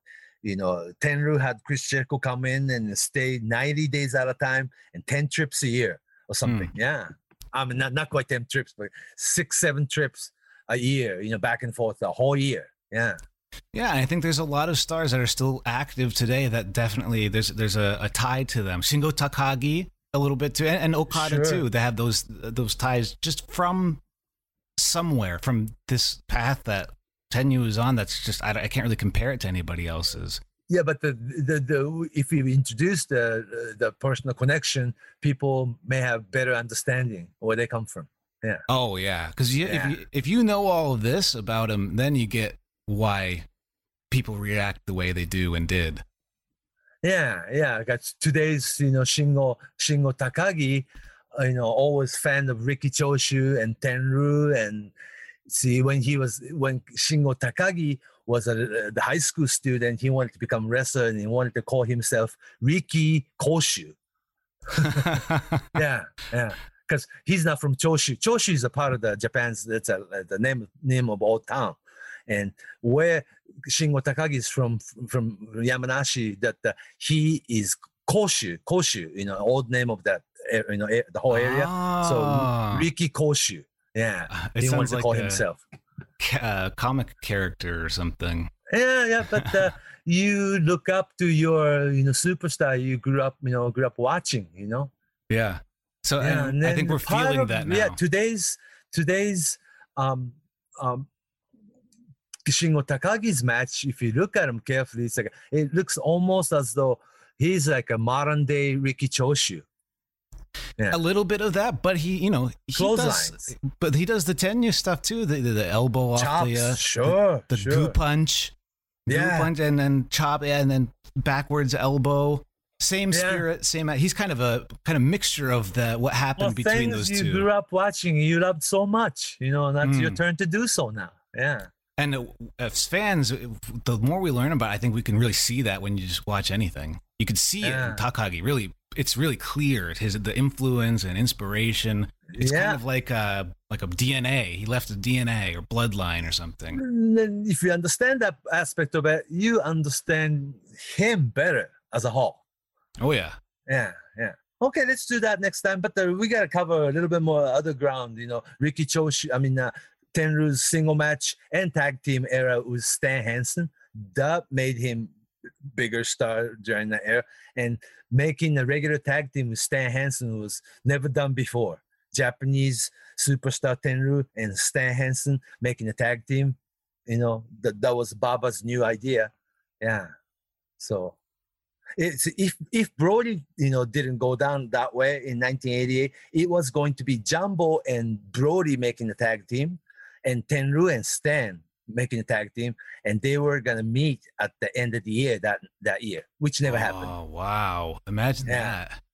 Yeah, so that was a what if part of it, the history. Yeah. Ooh, Interesting, huh? very interesting to think about it. Very interesting. It's it's yeah, and it's just the more you think about it, the more you talk about it, the more you realize how uh, his handprints are, Tenryu's handprints are everywhere, over. and not just in Japanese pro wrestling. Oh, American too. Then Yeah. I think, yeah, yeah. And he's a, he's a part of that that uh, k- uh, what is it? That lineage of Japanese wrestlers making excursion to Japan and, and going back and becoming these reverse exports. And yeah, and uh, he spoke good English again. He and Mike Hawk, Mike Hegstrand, Hawk, Mm. the Road Warrior, those two are real good friends. Really? Yeah, in Japan. Yeah. Uh, I remember watching their tag match with Jumbo and Tenryu, and I think the may, they might have been the only Japanese team that the Road Warriors would take a bump Warriors? for. Yeah. Yeah, and then the following year though, there was a trip trio. You know, NWA. You know, tag uh, the six man tag team champion Road Warriors plus Tenryu, if you remember. Wow. Imagine if you wore You the know, and- makeup too. I wish. Yeah, and yeah, NWA had a you know Crockett promotion had six man tag team, right? Yeah, Mhm. they Mhm. made Road Warriors and Tenryu put together as a trio, uh, which is interesting. It's short lived, but uh, now it's kind of interesting to look back. Yeah. Yeah, and, and next time we'll also talk about in the 2000s, the dark period when he when he's hustle. He was also uh, he'd he'd be anywhere uh, on really small shows, on really massive shows as a guest. He'd be all Yeah. over the indies. So it's like, yeah, the major company or independent company, he didn't really care that he appeared. Yeah. And he didn't So have to compromise way, who he was. He became more of a Terry Funk of Japan, huh? Very much, very much. Yeah. Yeah. Okay, so and let's long career. Yeah, long career. Yeah, yeah. They they they do cross paths a lot. We, should talk more about Terry Funk and Tenryu as well. There's there's a lot we can uh, expand on the next time. But before we go, um, Fumi, can you tell everyone where people can find you online on social media? Fumihiko Dayo, F U M I H I K O D A Y O, Fumihiko Dayo on Twitter or just Fumi Saito on Facebook. Yes. Um, and send a message if you're adding him on Facebook, people. Oh, that Um, too. yes. Uh, so uh, for Fumi, I'm just yeah, sometimes you, yeah, I don't know these people, right? Yeah. Uh, the message should be appreciated. Yeah. Yeah. So next time we're gonna get back together and we're gonna delve more into Yeah. uh, the rest of Tenryu's career. Uh, so don't and miss also, if people send me questions and a topic, you know, they want us to talk about, yeah, let's, yeah, we'll go into that. that. The only from Tokyo, Japan, Mr. Fumi Saito. Welcome back. Hello from Tokyo. Okay, today is Yeah. gonna be part two. We're gonna talk about Genichiro Tenryu again. Kenichiro Tenryu. yeah. Um, so we kind of left off with Tenryu when he 89 90 when he's breaking out in All Japan is actually when he ended up leaving All Japan. After his first huge run, Mm. right? Yeah. So from All Japan, we got a very rare instance where he didn't jump to New Japan, but there was a whole new company that was kind of put on his back in SWS. Right. Uh, SWS Super World Sports was owned by optical, you know, company called Megane Super. Mhm. And Megane is um, glasses, right? And uh, it, it was like uh, was uh, kind of like a, bought by your Walmart or something, you know, Yeah, yeah, Yeah. like uh, um, like a eye eye corporate money. corporate eye doctor place. Um, Yeah, Megane Super was the name of the company, and uh, they initially wanted to buy UWF, the, the, the you know second version of UWF, which ran between 89, 88 to 91. Yeah, 90. Yeah, you know Akira Maeda, the, uh, Nobuhiko Takada, you know Fujiwara, everybody, uh, Minoru Suzuki, Masakatsu Funaki, everybody was in it, and they were running Tokyo Dome, and it, the the original UWF was the closest thing to MMA then, right? mm.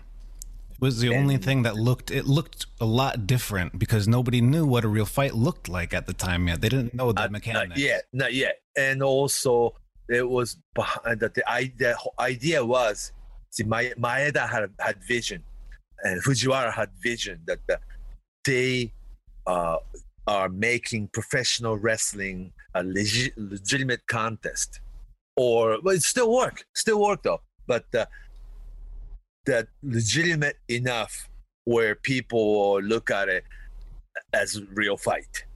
The idea was that but uh, the whole professional wrestling was a make believe, right? make you know make believe. So I, uh, uh, but but it evolved. But uh, their idea was to make their wrestling uh, legitimate as possible. That's UWF. So they eliminate a lot of moves like you know bouncing off the ropes or fighting outside the ring or using chairs or I mean nothing silly No silly And- stuff, no comedy. and not even tag team Mm-mm. match, An all single match that could look like a competition. Anyhow, what I'm getting, you know, what I'm getting is that that the owner Hachiro Tanaka of Megane Super thought that was it. You know, like a, this is the real wrestling, and it, was basically real marked out on it, right? And wanted to buy UWF, but that didn't happen. But that didn't happen. So somebody said you can start your own wrestling company, right? And he put a lot of money uh, behind it. Oh, millions and millions. Yeah. Tokyo Dome show, even. Yeah, like uh, like they draw. hmm You know, it, well, the funny thing is, I'll get to it, but uh, when you go to Megane Super around the time around the time period, you know, go. They had stock of this invitation ticket for a Tokyo Dome for free tickets. Ah. know? So if you wanted That's a it. new pair of glasses, you could also get maybe two pairs. You can just walk in and get that piece, you know, like a, like a grab ten of them, twenty Oh. of them, you know. As it, it was sitting there, and uh, what the that the Megane Super people was somewhat a somewhat a victim of circumstance that way. That the, somebody told them that's how wrestling, you know, wrestling industry draws. No, that's not true. If you're popular, you can, you know, fill up Tokyo Dome, Hmm. right? But uh, so you, so they were told, you know, well, that the, uh, when you run a Tokyo Dome, you have to give tens and thousands of free ticket out. That's how they fill up the Tokyo Dome. Didn't you know? It's like lies, right? but uh, that's what they did. Anyhow, they went to buy Keiji Muto first. You know, Mm. the Muto, and then they gave me this, and with this, you know, hang, they had the key, you know, for uh, like a real expensive condominium in Tokyo. Look, you can have this apartment, you know, and then, you know, it's like a, just trying to buy out, you know, Keiji Muto's contracts from New Japan. And Keiji Muto, you know, at the time, what he was like a, still like a 28, 29 Mm. yeah, that came back from WCW and st- just start having his own run with New Japan. Smart enough to decline that. No, I don't want this. You know. Mm.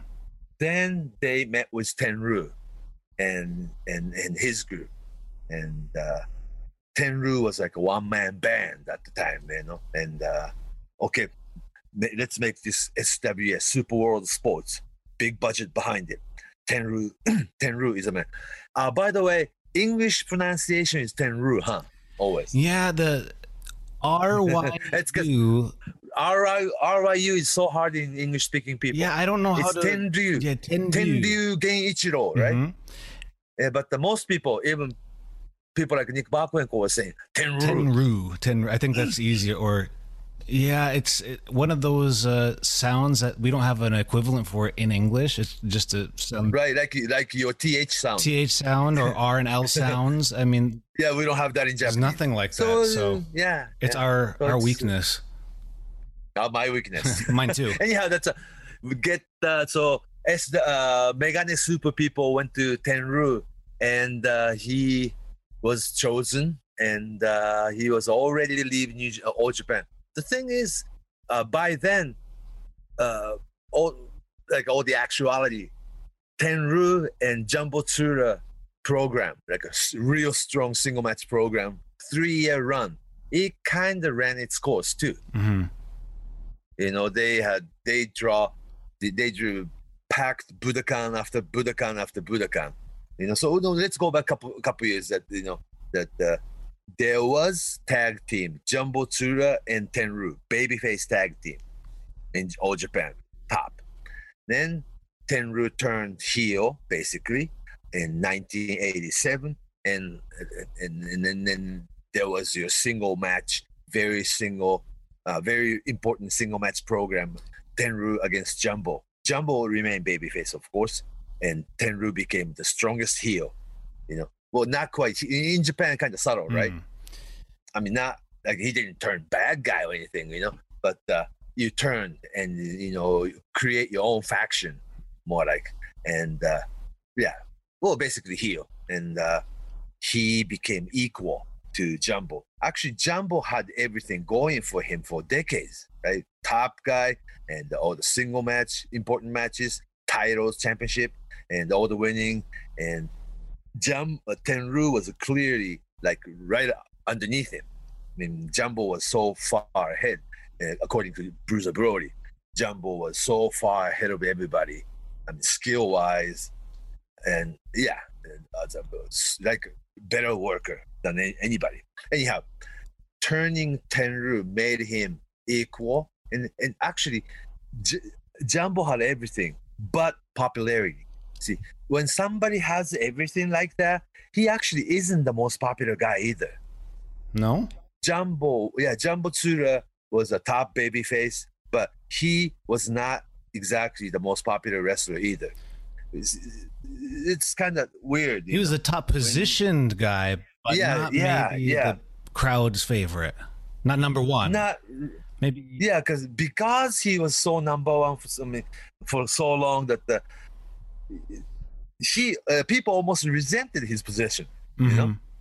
and back of their head. Is it like Roman Reigns in WWE? It's so protected, Mhm. right? Obviously, yeah. But the fans, Yeah. fans, uh, Well, more like a John Cena John at the Cena, beginning. okay, like cold and hot. At beginning, Yeah. yeah, at beginning, yeah. But anyhow, that the, that by having Tenru, you know, get over so you know so much, he's so popular heel though, but the so popular that the that made Jumbo popular too. Going against each other in single match program, you know what I'm saying? It's like almost like a chemistry. Yeah, in some ways they have uh, opposite dynamics, opposite chemistries to each other because of their backgrounds. Their backgrounds are actually pretty different, but both are two templates for the successful Japanese wrestler. One, Oh, Jumbo yeah. is the wrestler's wrestler. yeah. He went to the Olympics. He he's Yep. a big dude, but on the other hand, there's a different kind of uh, big man's wrestling, sumo wrestling. Yeah, That's Rikidozan. And also That's that Yeah, lineage. yeah, that's a father, father, father of professional wrestling, and also Jumbo, college graduate, Olympic wrestler. Then then started working, uh, all Japan, Giant Baba's all Japan, like your elite. Mm. Yeah, was sent to, you know, Amarillo, Texas, and learned the funk style. You know, such elite. He was very privileged. Came back. He was very privileged. Yeah, had a lot of support. and upon yeah, upon his return, Baba and Jumbo Tsuruta became tag team, and you know they had a tag team program against prime time Dory Funk Jr. and Terry Funk at their prime. I mean, it's everything. It's almost like handed silver platter ish. Mm. He well, he deserved it because he's so talented. Mm. At the same time, yeah, Tenru is a type of wrestler, you know, like a former sumo wrestler that he started his career when he was 14. You know, Mm. yeah. His sumo debut was okay. He was born. Okay, Tenru was born in 1950. Okay, Mhm. and his sumo debut was 1964. That's like 14 years old, He's a boy. Eighth grade, ninth grade. Yeah. Oh my gosh. And he had 12 year run as a sumo wrestler. So he actually grew out of it. You know, I mean, I mean, grew up with that culture. Not just sumo wrestling, but everything about it. You know, living in the dojo, living in the sumo bear, lifestyle, chanko food, and uh, yeah, sumo is it has has its own culture and own value to it. Mm.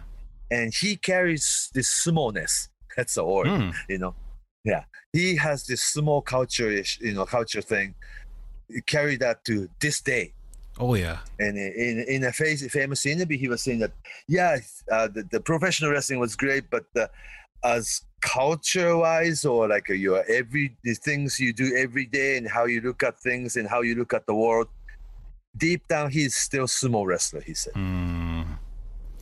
you know some of the things you did you know age between age 14 to 26 that's that make you you know Yeah, very much so.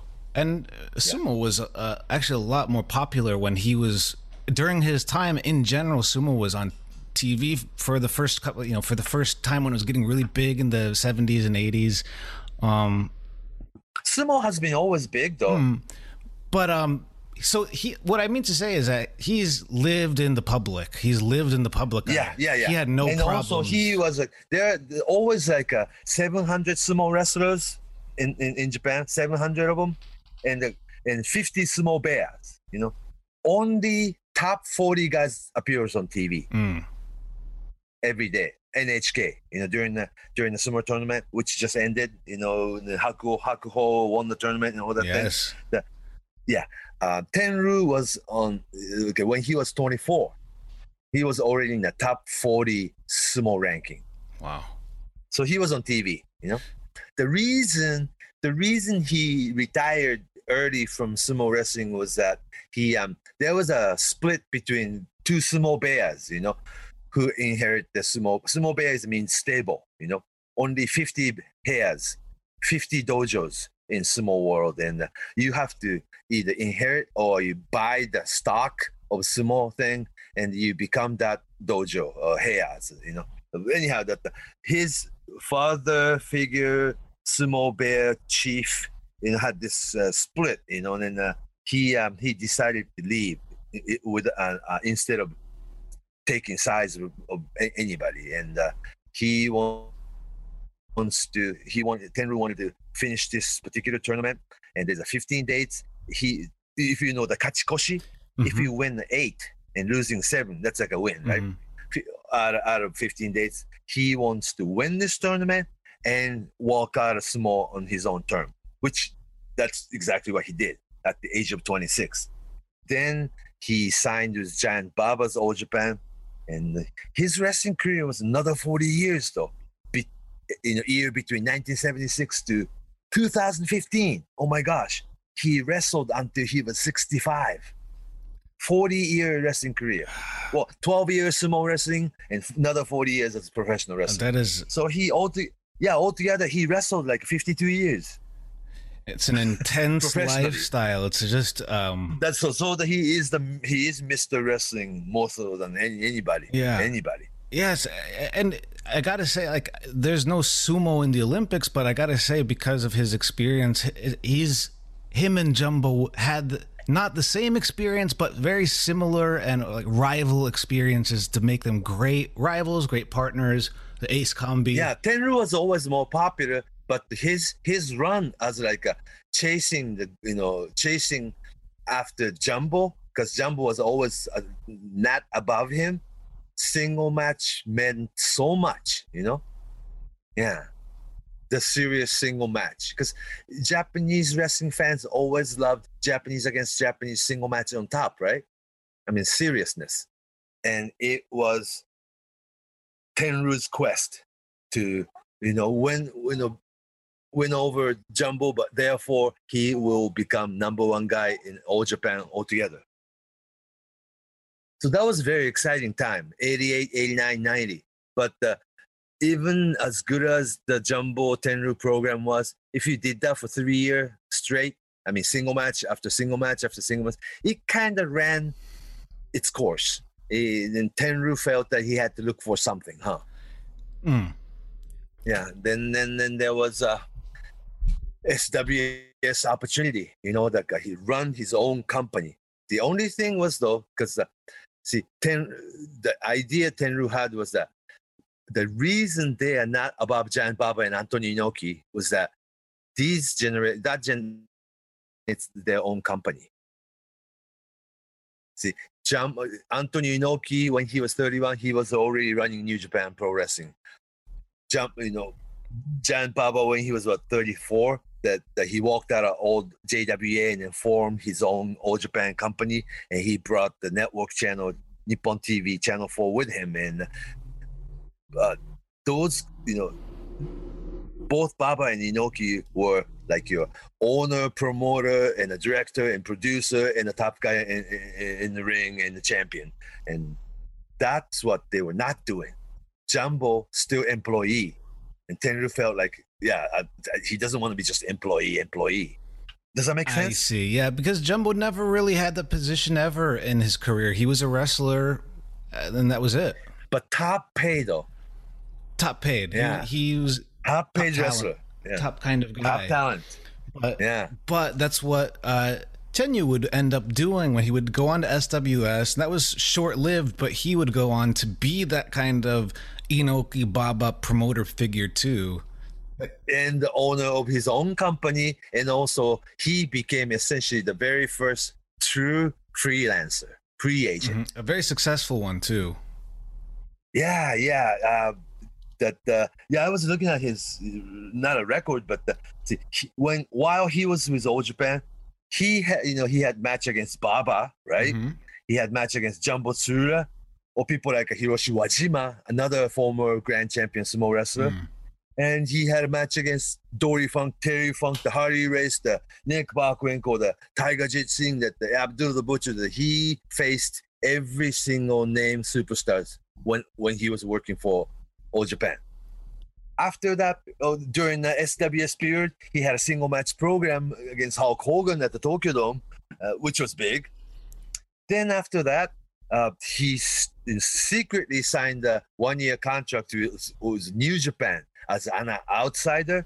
While while he was with New Japan, he had a single match against Inoki, the Fujinami, the Riki Choshu, the surprisingly enough, Great Muta, Chono, the Hashimoto, Hase, Kensuke, every single superstar from that era in New Japan, with New Japan, that Tenru had single match with them. How about the uh, Riki Choshu match at uh, Tokyo Dome in '93? That was uh, what sixty thousand. That was like a second run though, because when Riki Choshu and his stable was as Japan Pro Wrestling, you know, uh, they were with All Japan. That was a top pro- program. All Japan's Tenru against Japan Pro Wrestlers Riki Choshu uh, went against each other uh, for like a two-year period. That the, Riki Choshu and Jumbo Tsuruta only had one single match in Osaka in 1985, and it was one-hour Broadway, and they never did that again. History, you know, apparently, and at the same time, Riki Choshu and Tenru always had this exciting single match. They, they had chemistry. So the new, new Japan version of Tenru against Ryu, they could do it. You know, it was still exciting. It felt a lot. Are you with me? It felt a lot more like, um, you know, everybody says that NWO and UWF, New Japan, they have a connection, but I always thought the Tenru and or, or, Tenru with War in New Japan or Riki Choshu with his JWP, JPW, whatever it was. Yeah. That felt more like what NWO did in the in the mid '90s. Yeah, yeah, because um, people believe in different company. You know, a- company against company has more seriousness. Mm. You know, and, yeah, because it, it even with wrestling, you know, um, one has to go down, which they always do. Yeah. It's like in, in reality, you know, after this New Japan against UWFI, UWFI as business, it went out of business for real. you know? Disappeared. disappeared yeah well the reason they had that company against company they were you know the company was going down it's you know that's why they took that business And remember who won all of those matches that night? It wasn't many of the uh, UWF. New Japan It was. Uh, yeah because you yeah as popular uh, as New, uh, UWFI was at the time that uh, whomever's booking it will have the uh, upper hand huh yeah, and uh, I think it was Choshu who booked that. Yeah. Riki Choshu was like a very creative as a booker, you know. People don't give him enough credit, you know. After Inoki left to become a politician, Inoki chose Riki Choshu to be the locker room leader and the booker. I mean, exclusively. The peop- you would think Fujinami would take that place, right? Mhm. I didn't. I mean, like, I don't know. It, uh, the leadership, I guess, that uh, Riki Choshu had more, uh, I guess, I don't know, Uh, not a locker room popularity, but the people respected him, and the com- the company staff respected him. That uh, that he was a locker room leader. Like he was. Remember, Riki Choshu was college jock. he was an Olympian as well. Yeah, and um and he was always a leader of something whether it was in all japan he was leading people and if it was Ishingun, or so, yeah. and so he i guess he just had that uh that's his attitude. I mean, like he reminds me of like a college jock from your fraternity house. Like, maybe we could say like matt riddle. Yeah, i don't know. Well that's that's the new jock Oh, okay. Oh, no, the jock is more like a football jock. Ah, okay. So yeah, yeah, so, yeah. He's a, a rugby jock or something like that. Yeah. They, uh, yeah, it was a wrestling team, and he went to Olympic, you know, and also was in the college team in Senshu University, and yeah, he was always in that kind of atmosphere. And you got to factor that in when we think about it. When he's booking this UWF show, um, he was never. I could. I think I'm gonna. I think he wasn't the biggest fan of the UWF style, so we didn't see much of that up until that point. And actually, until it felt like he was out of the booking position. But he was. I have to give him more credit. Uh, he was very self. He was not selfish at all. In in uh, you know the the booking, the way they booked the match and uh, finish and all these things. That that Riki Choshu was never selfish. He never put you know put himself over that much. You know what I'm saying? Yeah, but by 1996, after that G1, I don't re- really see him. He wasn't in too many big programs. He would be in, you know, grudge match. Right, was giving that's a, you know, Keiji Muto, the Shinya Hashimoto, Masahiro Chono, Hiroshi Hase, Kensuke Sasaki. That Riki Choshu was calling them uh, five top guys we have. Mm-hmm. You know, so it's like he stepped down pretty much. You know. How about uh, And, uh, Did he have much involvement with the junior division in the 90s?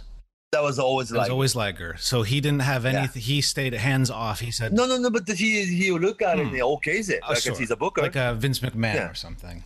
Yeah, yeah, but uh, you had another team. I mean, the whole team for the you have 15 wrestlers to deal with. You know, when it comes to this junior heavyweight division, and it's always been Liger's like, like his lifetime job. You know, He's the uh, juniors manager.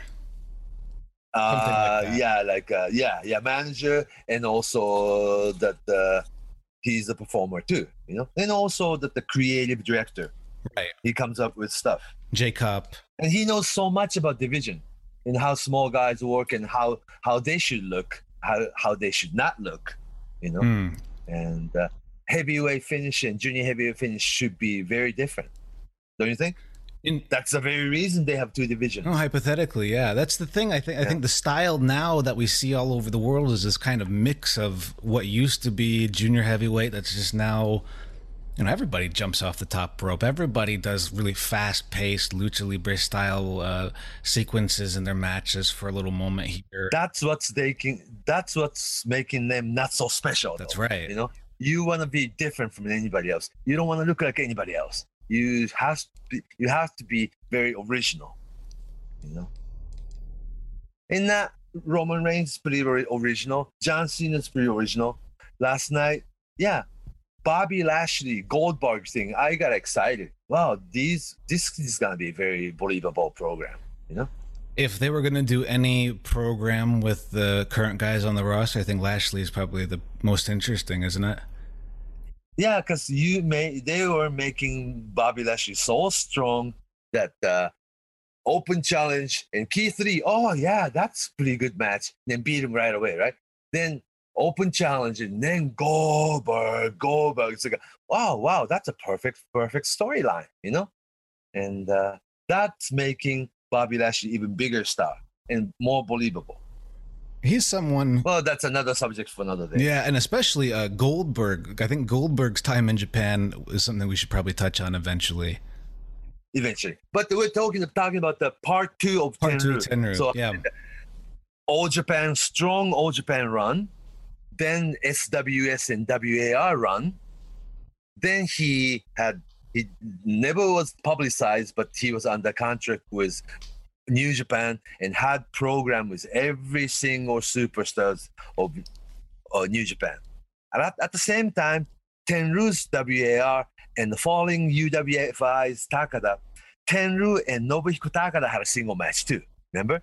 that's right. He, he did the uh, UWF style, yeah, Point yeah, system. this is amazing, amazing, right? and he did. I mean, this he- was a ninety. he's I mean strong, tough guy that he can take all the kicks, all the submissions, like ha ha, you know. But his Tenru chop, like your Ric Flair's backhand chop, it's a traditional wrestling move, right? Mm.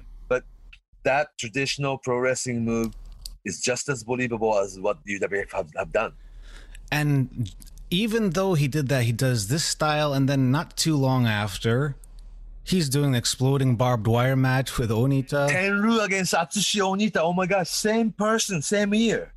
and it's You so know, amazing. That's how amazing. Yeah, amazing, right? He did, but it's he didn't really.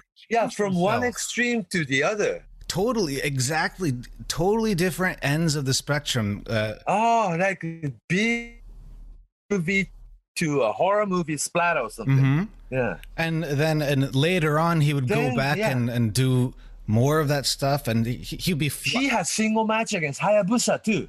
yeah, that's right. Yeah, like in the next couple years, he had a single match against Hayabusa, and one time he even had the Hayabusa mask on. You know, I mean, how that's how versatile he is.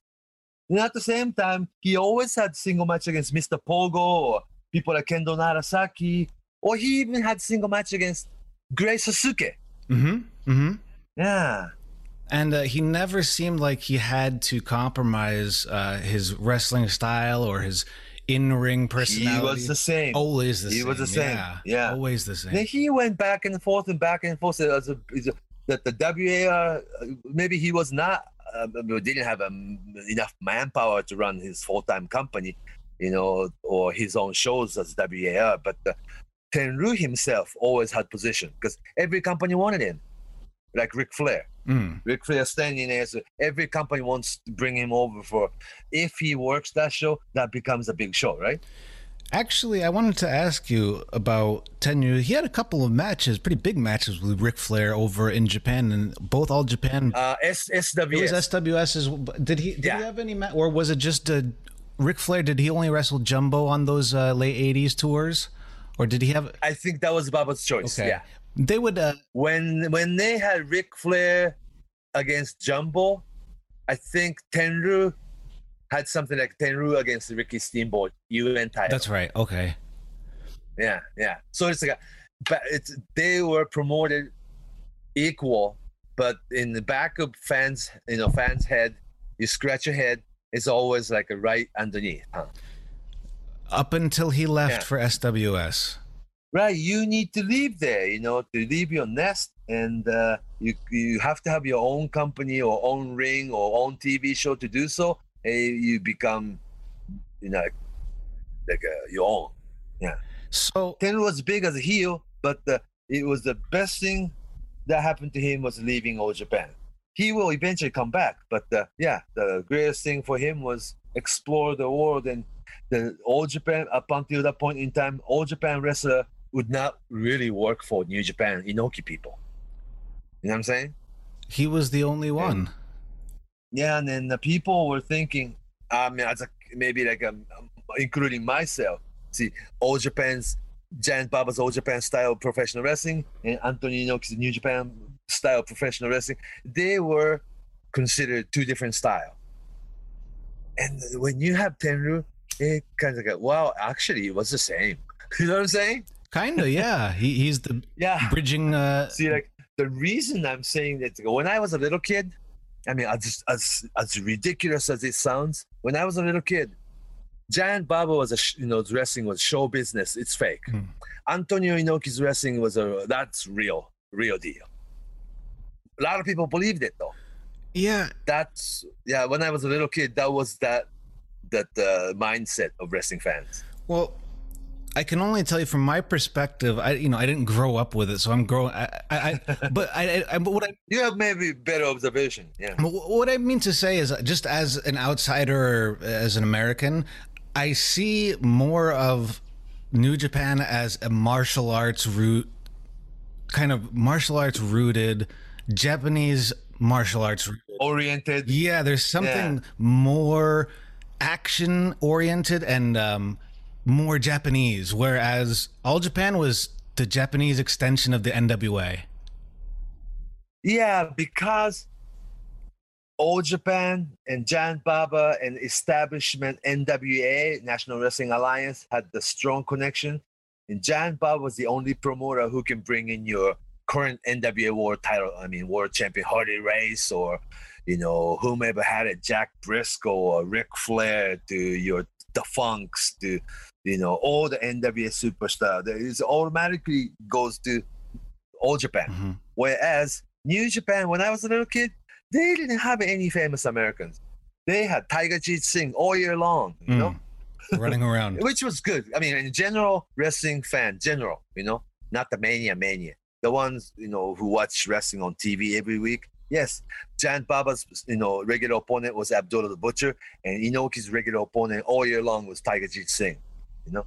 And then Inoki came up with the idea, like Antonio Inoki making challenge to Muhammad Ali, right? That the people nobody thought it would actually take place, but that, but that happened, you know. That happened. Inoki against Muhammad Ali. That made him famous worldwide. Then after that, um, oh, also Antonio Inoki always used prime time Andre the Giant as big heel. So when Tiger Jeet Singh was not on tour, it was Inoki against Andre the Giant. Andre worked heel, and he actually was a real good worker. Mm. Did you know that? Especially when uh, he had his matches a little later with Stan Hansen, about 10 years after that. Oh, that was good. Yeah. Oh, good. Yeah. So, uh, All Japan Baba had all the superstars, you know, and Inoki was like more like a Japanese oriented one man show, huh? yeah, And, uh, yeah. Or Because Inoki bring in, you know, some wrestler from America, he beat everybody. You know? there was something about uh, he wanted us to believe how real the pain is in all the shows. And right, right, right. That was a mindset. and he Yeah. wanted to So use there was two different products, two different products, yeah, very different. but it's both wrestling though. Definitely. So something, yeah, something we skipped by having Tenryu in 1990s, you know, like in the all through 90s into late ni- in 19 into even millennium, having somebody like Tenryu who had experienced both styles, That's right. it wasn't all that much different, you know. yeah. By then I was older, so I understood. He did it. Uh, I guess Terry Funk did something similar too in in the '90s, where he just kind of, but not completely similar because I feel like Tenryu didn't change himself, where Terry Funk would kind of evolve. It evolved, yeah, yeah. It's not like smile, big face, biggest baby face, the most famous cowboy Texan in Japan. You know, uh, they're still popular, but he had this another run as a living legend, and he had Sabu single program that he was running. Terry Terry Funk against Sabu was running all through, you know, like all over uh, the United States independent scene as main event. That gave Sabu a very good superstar rub, and he became number one deathmatch guy. And uh, the style eventually became ECW. Mm. Yeah. So it was like a revolution in its own.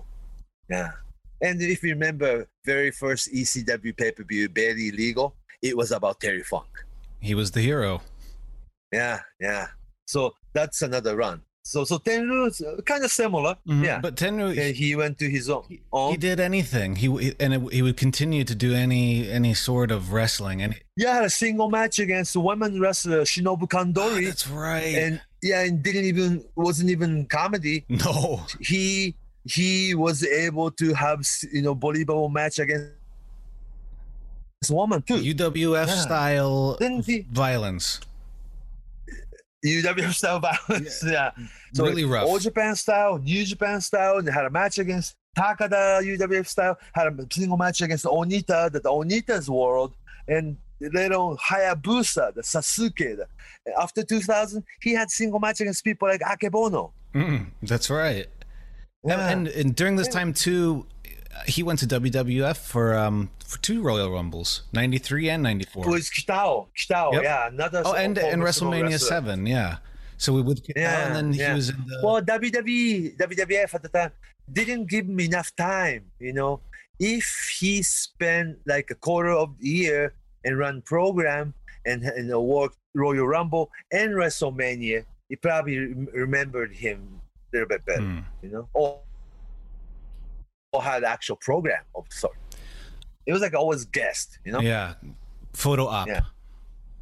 Yeah, but the Royal Rumble, they had the moment that they briefly touched with people like Ric Flair, Roddy Piper, and Bob Backlund in there. That uh, they exchanged some moves. You know, Hmm. I mean, like saying hello, right? It's co- it's a cool uh, way to maybe think about maybe this could happen. You take the picture, you can fantasize, oh, maybe this could happen down the road. It had that effect, but there was no payoff. It was just it was what it was. it was okay. But also, it wasn't each. You know, WWE wasn't, but but Tenryu wasn't. The, the, they were not really committed to each other all that deep then. You know. But to, be able to have any success with WWE, you have to really come to states and live there and spend certain amount of time. Yeah, you have to live here. You have to have a full excursion. Yeah, yeah. So like not until Taka Michinoku and you know Funaki and all these guys actually who moved over there and spent eight years over there to be on TV. Mhm. And it's Nakamura, you know, the Tajiri. Kenta. Yeah, Tajiri was there. You know, like he lived in Mexico. He worked for WCW, then to WWE, and he spent like eight nine years in states. Yeah, He wrote a book yeah. So, about so it. different. Yeah. Anyhow, uh, all around after Millennium, we have to point out that uh, Tenryu came back and worked more in a few more shows with New Japan, and they had match with another generation. Like he had match with Kojima, the Tenzan, the Nagata, the Manabu Nakanishi. the- That generation, they had Tenryu rub too. Remember? How about or even Shin, right before Shinsuke that- Nakamura and Tanahashi, they even had, they even had match. And right before that, maybe maybe like ten years before that, there was a moment where WAR wasn't. It kind of started to dissolve, and we saw Tenryu go over and jump to uh, All Japan, back to All Japan after years, Uh, and have some. af- right after Misawa and his guys left and created Pro Wrestling Noah, Mhm. right? And uh, yeah. he, Pro Wrestling Noah took network channel, Channel 4 Nippon TV with them. And everybody thought All Japan was going down. That's when Mrs. Baba picked up the phone and called Tenryu. First time in 10 years or so. And Tenryu said, I'll be there.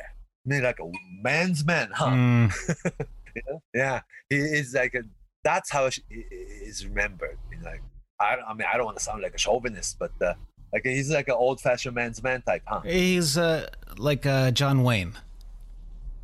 John Wayne, yeah, yeah, or samurai. Well, John Wayne's a cowboy, so Tenryu should be big samurai. Yeah, he could be? Mifune or somebody. yeah, so it, it really saved all Japan, though, really, until Muto came in. hmm And actually, that version of 2002 Muto and Tenryu had incredible single match at Budokan too. That was a really special match. Why was that so special? Why do you think I that was so guess special? He was like a veteran Tenryu against veteran, you know, great um, veteran Muto with shaved head. I mean, new version of 2002 version of Keiji Muto, another run because he was almost gonna not gonna come back. You know, he left New Japan and he joined WCW and signed the contract. It was the dying days of WCW Mm. and he, Keiji Muto was kind of testing water. Like he might want might want to move to states and stay, you know. And uh, yeah, and uh, uh, coming from New Japan and signing contracts with All Japan is like really, really. I mean, in Japan, it's like changing company is a big move, you know. It's not, yeah, it's not as fluid as it is maybe in other countries where you can work here and you get another job and people understand. yeah, and Japanese people don't change company. That's right a, out of the mindset, college. You start out of college and you go to your company, You want to work there for another 30 years until you retire? your new family. That doesn't happen that yeah. Yeah, it doesn't happen that way anymore though, but uh, that was the like way of life for a long time, huh? I think st- that mentality for a lot of people. is still there. I mean, it, it's definitely different. It's changed a lot, but I think, uh, yeah, yeah, yeah. it, it's still kind of the common idea. You go to college. Yeah, and then work work for yeah, college and you start working for a big company and become part of that family, and right? you do OJT for like two years, and then you you get you just work your way up to the top of whatever you can in the position. Management or yeah, the position or yeah, that's like a really like a choking in, my eyes. You know, I never did that. Yeah, yeah. Oh, I, I I agree, but that's a like a common. Yeah, a lot of people do. Yes. Yeah, and the fringe benefit and bonuses and and, and uh, all the yeah. uh, that that's a safe way to live. It's huh? very safe because they really do take care of you and they'll never fire you. right. Well, that has changed a lot though in last decades or so. you know. Yeah. But uh, yeah, but the, I know what you're saying. The mentality is still there. Mm. Yeah. So, But uh, Tenryu is so versatile that I we just we just uh, touched upon his program against Takada or people like Onita or Hayabusa or even Kandori and uh, Akebono or even had the the, the Naoya Ogawa you know match. oh my gosh, you know what I'm saying? yeah? Naoya Ogawa was. somebody- It was a, Was it it- was kind of fun. Tenryu was always kind of on the pulse of whatever was the hot thing. the hottest hottest he was the first one who was in touch and would connect with the fans because he wasn't connected. not so much himself, but the promoter and whomever producing at the time would come up with Tenryu because who is who this you know person should face, and if this person, rising superstar or the the, the new superstar who, who they want to sell, that put this person against Tenryu, that's automatic big match. You know. It's automatic Tenryu- big match, yeah. and no one really because Tenryu is is alone. He he represents himself. He doesn't represent the company. It's a Big name. big name, but nobody really. Um, it doesn't really uh, affect the company really severely if something. If he just leaves, it's it's like Bruiser Brody coming in and out of a territory. Right, very much so. Very much so. I was gonna say, yeah. where uh, that's very rare. I don't know it, that really stopped happening around. Well, Tenryu is the the only one, probably the last one for a long time. And yeah, Yeah. we're talking about the Muto match 2002. This was the first time, Budokan, I was there. He- oh, that was. but he was doing uh, things I'd never seen him do before, like a Frankensteiner off the top rope or tope sus. It didn't look that great Oh, though. looked but not be- great. because that was uh, that was saying hello and shaking hands to Muto. That's what Muto does, right? Ah, yeah, that's right. He said, "I can do it too." Yeah, and then also they were working legs, you know, that you know, Keiji Muto was using the, the dragon screw leg sweep into figure four leg lock as a finish, Mhm. right? That was like his later version of his, you know, finish, and they worked bo- body parts and the storytelling matches, and they stopped the it's like a, almost like a like a trend of like a big match oriented Japanese moves, you know. Eh, Not Japanese wrestling isn't just bunch of big high spot and big moves. It's like, look, here's a story, you know, storytelling, traditional, very old fashioned wrestling match. And that's better than the young people's high flying match kind of thing. Hmm. Does that make sense? Yeah, and they proved they could do that and add some high flying to it too if they wanted to. For five seconds, yes. But it's not high flying, big match oriented moves. They only had maybe say one one or two big moves till the end, but it was all about very traditional who's gonna have figure four leg lock type of storyline. Does that make sense? hmm And the the big moves feel that much bigger because they're not a big part of the match. Yeah, they don't do it too much. Yeah. It's just a memorable one part, after yeah. another. Yeah, it's like a big match. Yeah, I mean, not a big match, but the big move and the big high spot and just a whole bunch of spectator thing one after another. And pretty soon, it doesn't mean anything. It's, It's it's, like, like- the final uh, action scene in a movie. It's not the last part of the movie, but it's the it's just the final action scene in the story. Yeah, and I always make this uh, reference like it's going to some you know expensive restaurant for lunch and you had big buffet. You know, there's so many different items, but I you don't remember what you ate today. It's like a big buffet. I mean, too many too many items. You know, so you don't need that many things on your plate to have great dinner. Just two or three nice things. You know. So at the end of the day, it was meat and potatoes and uh, veggie. How's that? Yeah, good combination. Yeah, yeah, and the soulful. I mean, like a so hot, Comforting. You know? Yeah, and that's what you needed. You know. Especially that time. Actually, that's a good segue because we have to also talk about Tenryu in his brief stint in Hustle. I remember him. Yeah, yeah, that was like a dark. I mean, I talk about dark period of Japanese wrestling. It was so dark that I, uh, ah, man, when I think about it, it's already 15, 16 years ago, like 2004, 2005, 2006. Mhm. I really felt that the wrestling business as a whole was going down. You It's like a bad dream. Oh, a bad dream. And Weekly Fight, Weekly Gong, they all went out of business, you know. And then a couple, I mean, three or four, those newsstand newspaper, you know, sports papers that we talked about, they went out of business. And things are going to all internet, but not all journalists migrated to internet, you know, the, the category either. So it's like all new people, and this, this all happened all at the same time. The, the internet, not just internet, but that they started having the moving picture in on the screen within the internet. So that would change television, and that would change DVD, you know, and all these things. Is everything was changing, and uh, yeah, Tenryu was not exactly in his prime time anymore, but uh, he was still on top, age sixty or something Mm. but uh, yeah, he was still in the ring, and uh, that's when I said about Na- Naoya Ogawa or people like Akebono, you know, and uh, or he had match. Uh, it's he was in the same ring with people like Takayama, you know, Mhm.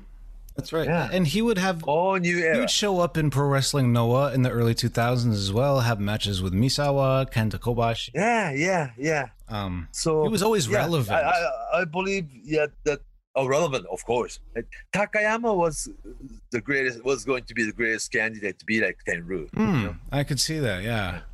Mhm. If he didn't get hurt, you know. Takayama was a big, big guy. We should talk about him sometime too. Yeah, yeah. I uh, spoke with his wife not too long ago. Yeah, that he's in in in a rehab. You know, the the facility still. But after COVID, I cannot visit him at this moment. Oh, Yeah, really? Eh, yeah, because you know other people will be you know infected or you know the whole building is very controlled. You I know, the only immediate family, not even the immediate family can go there. You have to register and make an appointment. You know? I see. So I uh, text you know her. You know when can I you know come and visit? That uh, please text me again. You know back and all these things. I I used to come and visit maybe every three months or so. Yeah Hmm. we sat and just talk wrestling, of course. he uh, he grew up as a big wrestling fan. There's no secret about it, you know. So we talk about a lot of wrestling. It's just fun. And he was on the undercard of those matches that Tenryu had with Takada back in the 90s. He was one of those UWF. when he yeah when he debuted with UWF International, that he was still one of the undercard young guy, huh? short hair, Yeah, short part Yeah. hair, very, always tall. very tall. Well, Yeah. really, uh, it really stood out. almost skinny. Yeah, lanky, Yeah. lanky. Yeah, he got very big Yeah, towards his the- end. I think he surpassed Takada after that. I, I think so. Yeah, and also Takada went to MMA and he was never able to come back. No, You know? he was. then when he came back to prof- you know when Takada came back to traditional style professional wrestling, it was more of a definition of hustle. Hmm. And of all things, Takada was wearing Hitler costume. Bad. Remember? Yeah, Takada was Hi- Hi- Hitler costume. and oh, Tenryu was. Well, he was wearing some kind of costume as well. pants. He was wearing the, Yeah, the uh, army pants or yeah, black pants. Yeah. uh, I dancing. think he he had to have this, you know, that the back, what do you call it, like a big corset that the, you know, he was all taped up, you know, his knees to lower back to all these places, and he was leaning forward like old person, and uh, but when he goes into the ring, he can do it, you know. Yeah. Then that after that, he even made appearance and he had a brief match against this generation of Shinsuke Nakamura or Hiroshi Tanahashi or Katsuyori Shibata, they touched each other in the ring.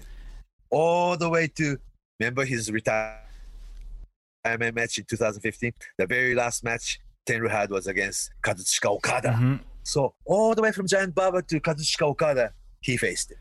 You know? And that was on kind of his own There's show. like that. He was like his own. It wasn't any oh, promotion. retirement show. Yeah. That's something that Right. doesn't really happen either. He he didn't need a promotion. he ran his him. own Yeah. show. No, no. That when he had this retirement ceremony and his very last show, that's his own show.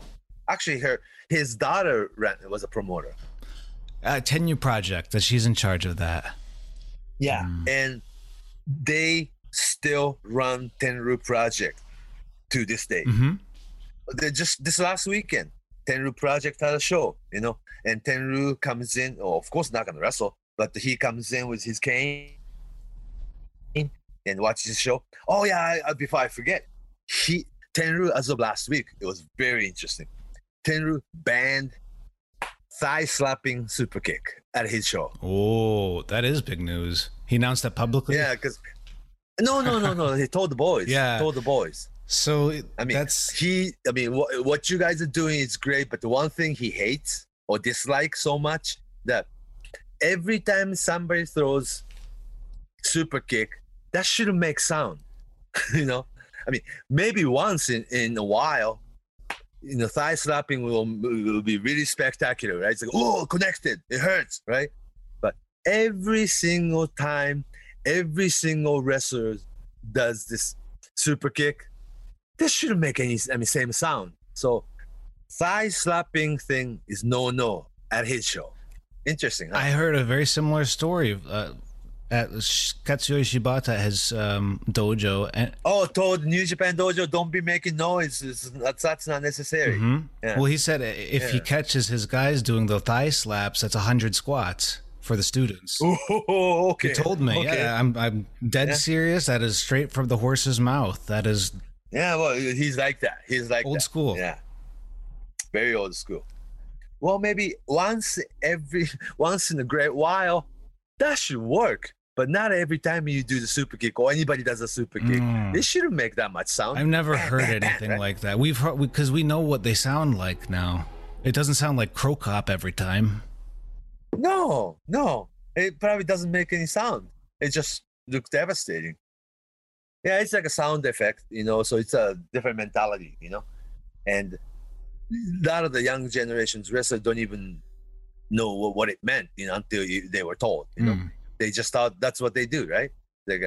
But uh, coming from old-fashioned wrestler like Tenryu or younger but Katsuyori Shibata, it's like, uh, uh, uh, don't be doing that. It's like that has to be told. You know, they wouldn't know it until they were told. How's that? And when I think of Tenryu, I think of he would do something that's the total opposite of making a noise. I remember him getting so much reaction from he would like to chop some of his opponents in the throat. Do you remember how he would do that? He would chop Yeah. them kind of illegal, but he would do it in the throat. Yeah. No noise though. It was just how he did it. It's a it's kind of his uh, his answer Well, to that. communication or or the potato to your receipt or you know wake up, you know, or yeah. But uh, usually his tenryu chop, you know, much like your Ric Flair's backhand chop, that's like that makes a lot of noise. A lot of you noise know? every time. Yeah, every time. For real, for real. You know how inner bleeding, you know, that uh, your uh, yeah vein killing, yeah, just, just devastating. It turns red, then it turns purple. Mm. Uh, bleeding inside. Sometimes Yeah. outside too. I yeah, that too, yeah. But that's uh, also a Japanese, tradi- you know, very tradition of, you know, their, their own style. I think.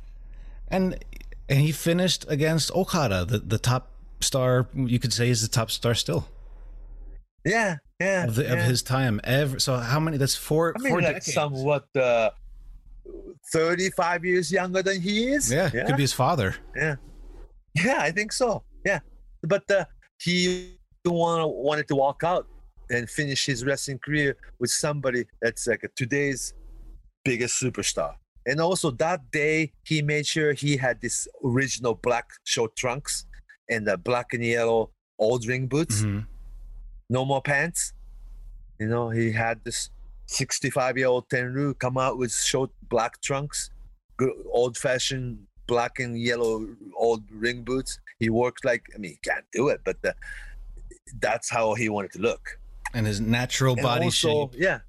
Yeah. And then also, yeah, before we, uh, we forget, we have to po- yeah, point out that the, his last protege, the guy who was carrying Tenryu's bag, hmm Tomohiro, you know, Tomohiro Ishii became big superstar. Ah, you know, with New Japan, Mhm. because he was always told he's too short to be anything, right?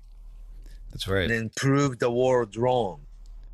Yeah, Tomohiro Ishii is one of the biggest, you know, favorite star. Not top, but uh, makes difference to have him on on the card and how popular he is in uh, at the building. You know, Ishii, you know, he's popular, And he's very much the same spirit as Tenryu.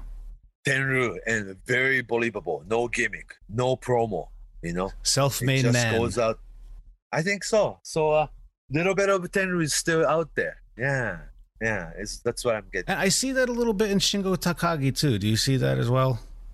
Yeah, yeah. I guess Maybe so. just I taking so. some of the uh, the style, you know, the the the backwards elbow drop and the uh, and the Mhm, group punches and the and the backwards chops. good punches. Yeah, and well, lots of clothesline. No, I mean, too, I Mm. mean, almost too much of clothesline, my taste.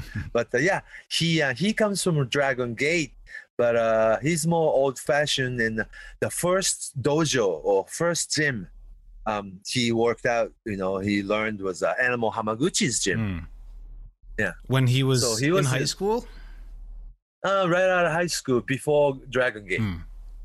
he came to Tokyo and joined Animal Hamaguchi's dojo, where ko- people like Kojima or Otani or so many different guys came out. Of.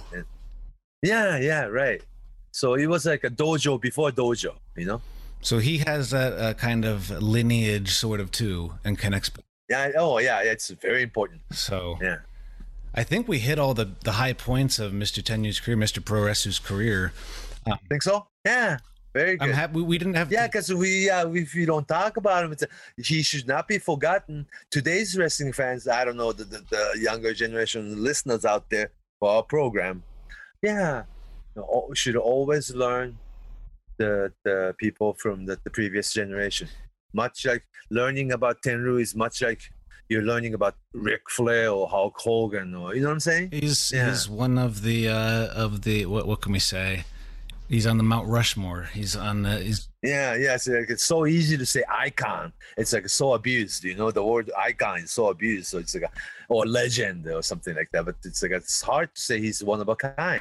but he's really know? special because he doesn't really have an exact contemporary, and uh, he he lived through a lot of different eras, and and he didn't stand in the shadows during those eras. He was right out in the spotlight, from Hustle to the UWF times to the Deathmatch times to showing up in the states when he was younger, when he was more Yep, his yep. prime. And he- actually, his his English is pretty good too. Well, his voice is, ah, Hmm. but the, more English speaking than he lets out. You know. He's a very interesting character, and, he, and you know he's he's still here, putting on his own show. He's still here. And as of last week, he banned uh, thigh slapping super kick. He's still active. That's pretty good. He's, he's still yeah, yeah, yeah. in the Don't be doing that at his show Hmm. under under his watch. you know, that's interesting, huh? I think so. Um, do you have any? Uh, uh, if you had to recommend one match for a listener out there, what would you? Oh wow! If you could just type it in on YouTube, what would the first one that comes to mind? What opponent or, or match that comes to mind? Ah, well, early nine, 1990 jumbo jumbo Tsuruta single match. One any of them, there were uh, about seven, eight of them I can come up with, but uh, any, any of these jumbo single matches good. And uh, Keiji Muto single match 2002 that was yeah that's must. Hmm. And uh, ten, any Tenryu against Riki Choshu or even the Ishingun tag team, Tenryu and Ashura Hara tag team match, any of any any of those, uh, they're all good. Hmm. Different era, different wrestler. It's kind of like 70s, late 70s Ric Flair match, early 80s Ric Flair match, WWF era Ric Flair match, back to WCW Flair match, long hair Ric Flair, short hair Ric Flair. It's really a lot of them, right? So it's the same as Tenryu. You know, you can't point out one or two. So everyone out there that's listening, just you have to do your homework on your own. There's too much to do. yeah, yes. Yeah. uh, uh, if you know, type in his. I, I'll link up some uh, some of these matches. That Oh, okay. Yeah, yeah. I'll put it That- in the that- notes when we uh, post it on Patreon. Sounds good. So where where can uh, people find you on the internet? Um, okay, on Twitter, Fumihiko Dayo, F U M I H I K O D A Y O, Fumihiko Dayo on Twitter, or just Fumi Saito, Saito on Facebook. Message me first. Mm. Send a message before you add. And I'm at Justin M Knipper K N I P P E R on Twitter. Um, if you have any questions or if we missed anything, let us know. Let us know in the comments on Patreon or via social media. And I think next time we talked about this earlier, but I think we're gonna leapfrog over to Mr. Jumbo, Jumbo? Tsuruta. Yeah, Yeah, yeah, we have to. We have to. because we're, Jumbo we're kind of in the zone anyway. do. We're in the zone. Oh yeah, oh yeah, it's a completely different path. But He uh, became college professor at the end. mhm. out, out my way, out in Oregon. Yeah, yes, yes, that's right. So, uh, That's right. but a very different route than Tenryu. But it was at the same time. very much so. But they were actually good friends too. Yeah. uh, and they both went to America too. So yeah, we'll we'll get to that. Um, we'll get to that next time. But um, I guess until next time, Fumi, take it away. So long from Tokyo. Write that down, Fumi Saito. Write that down, Fumi Saito. Write that down, Fumi Saito. Write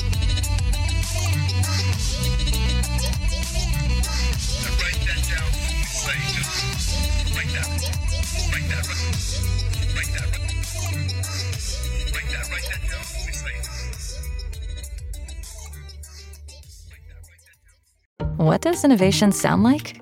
It sounds like the luxury of being in the moment with your customer, client, or patient. It sounds like having the right information right when you need it.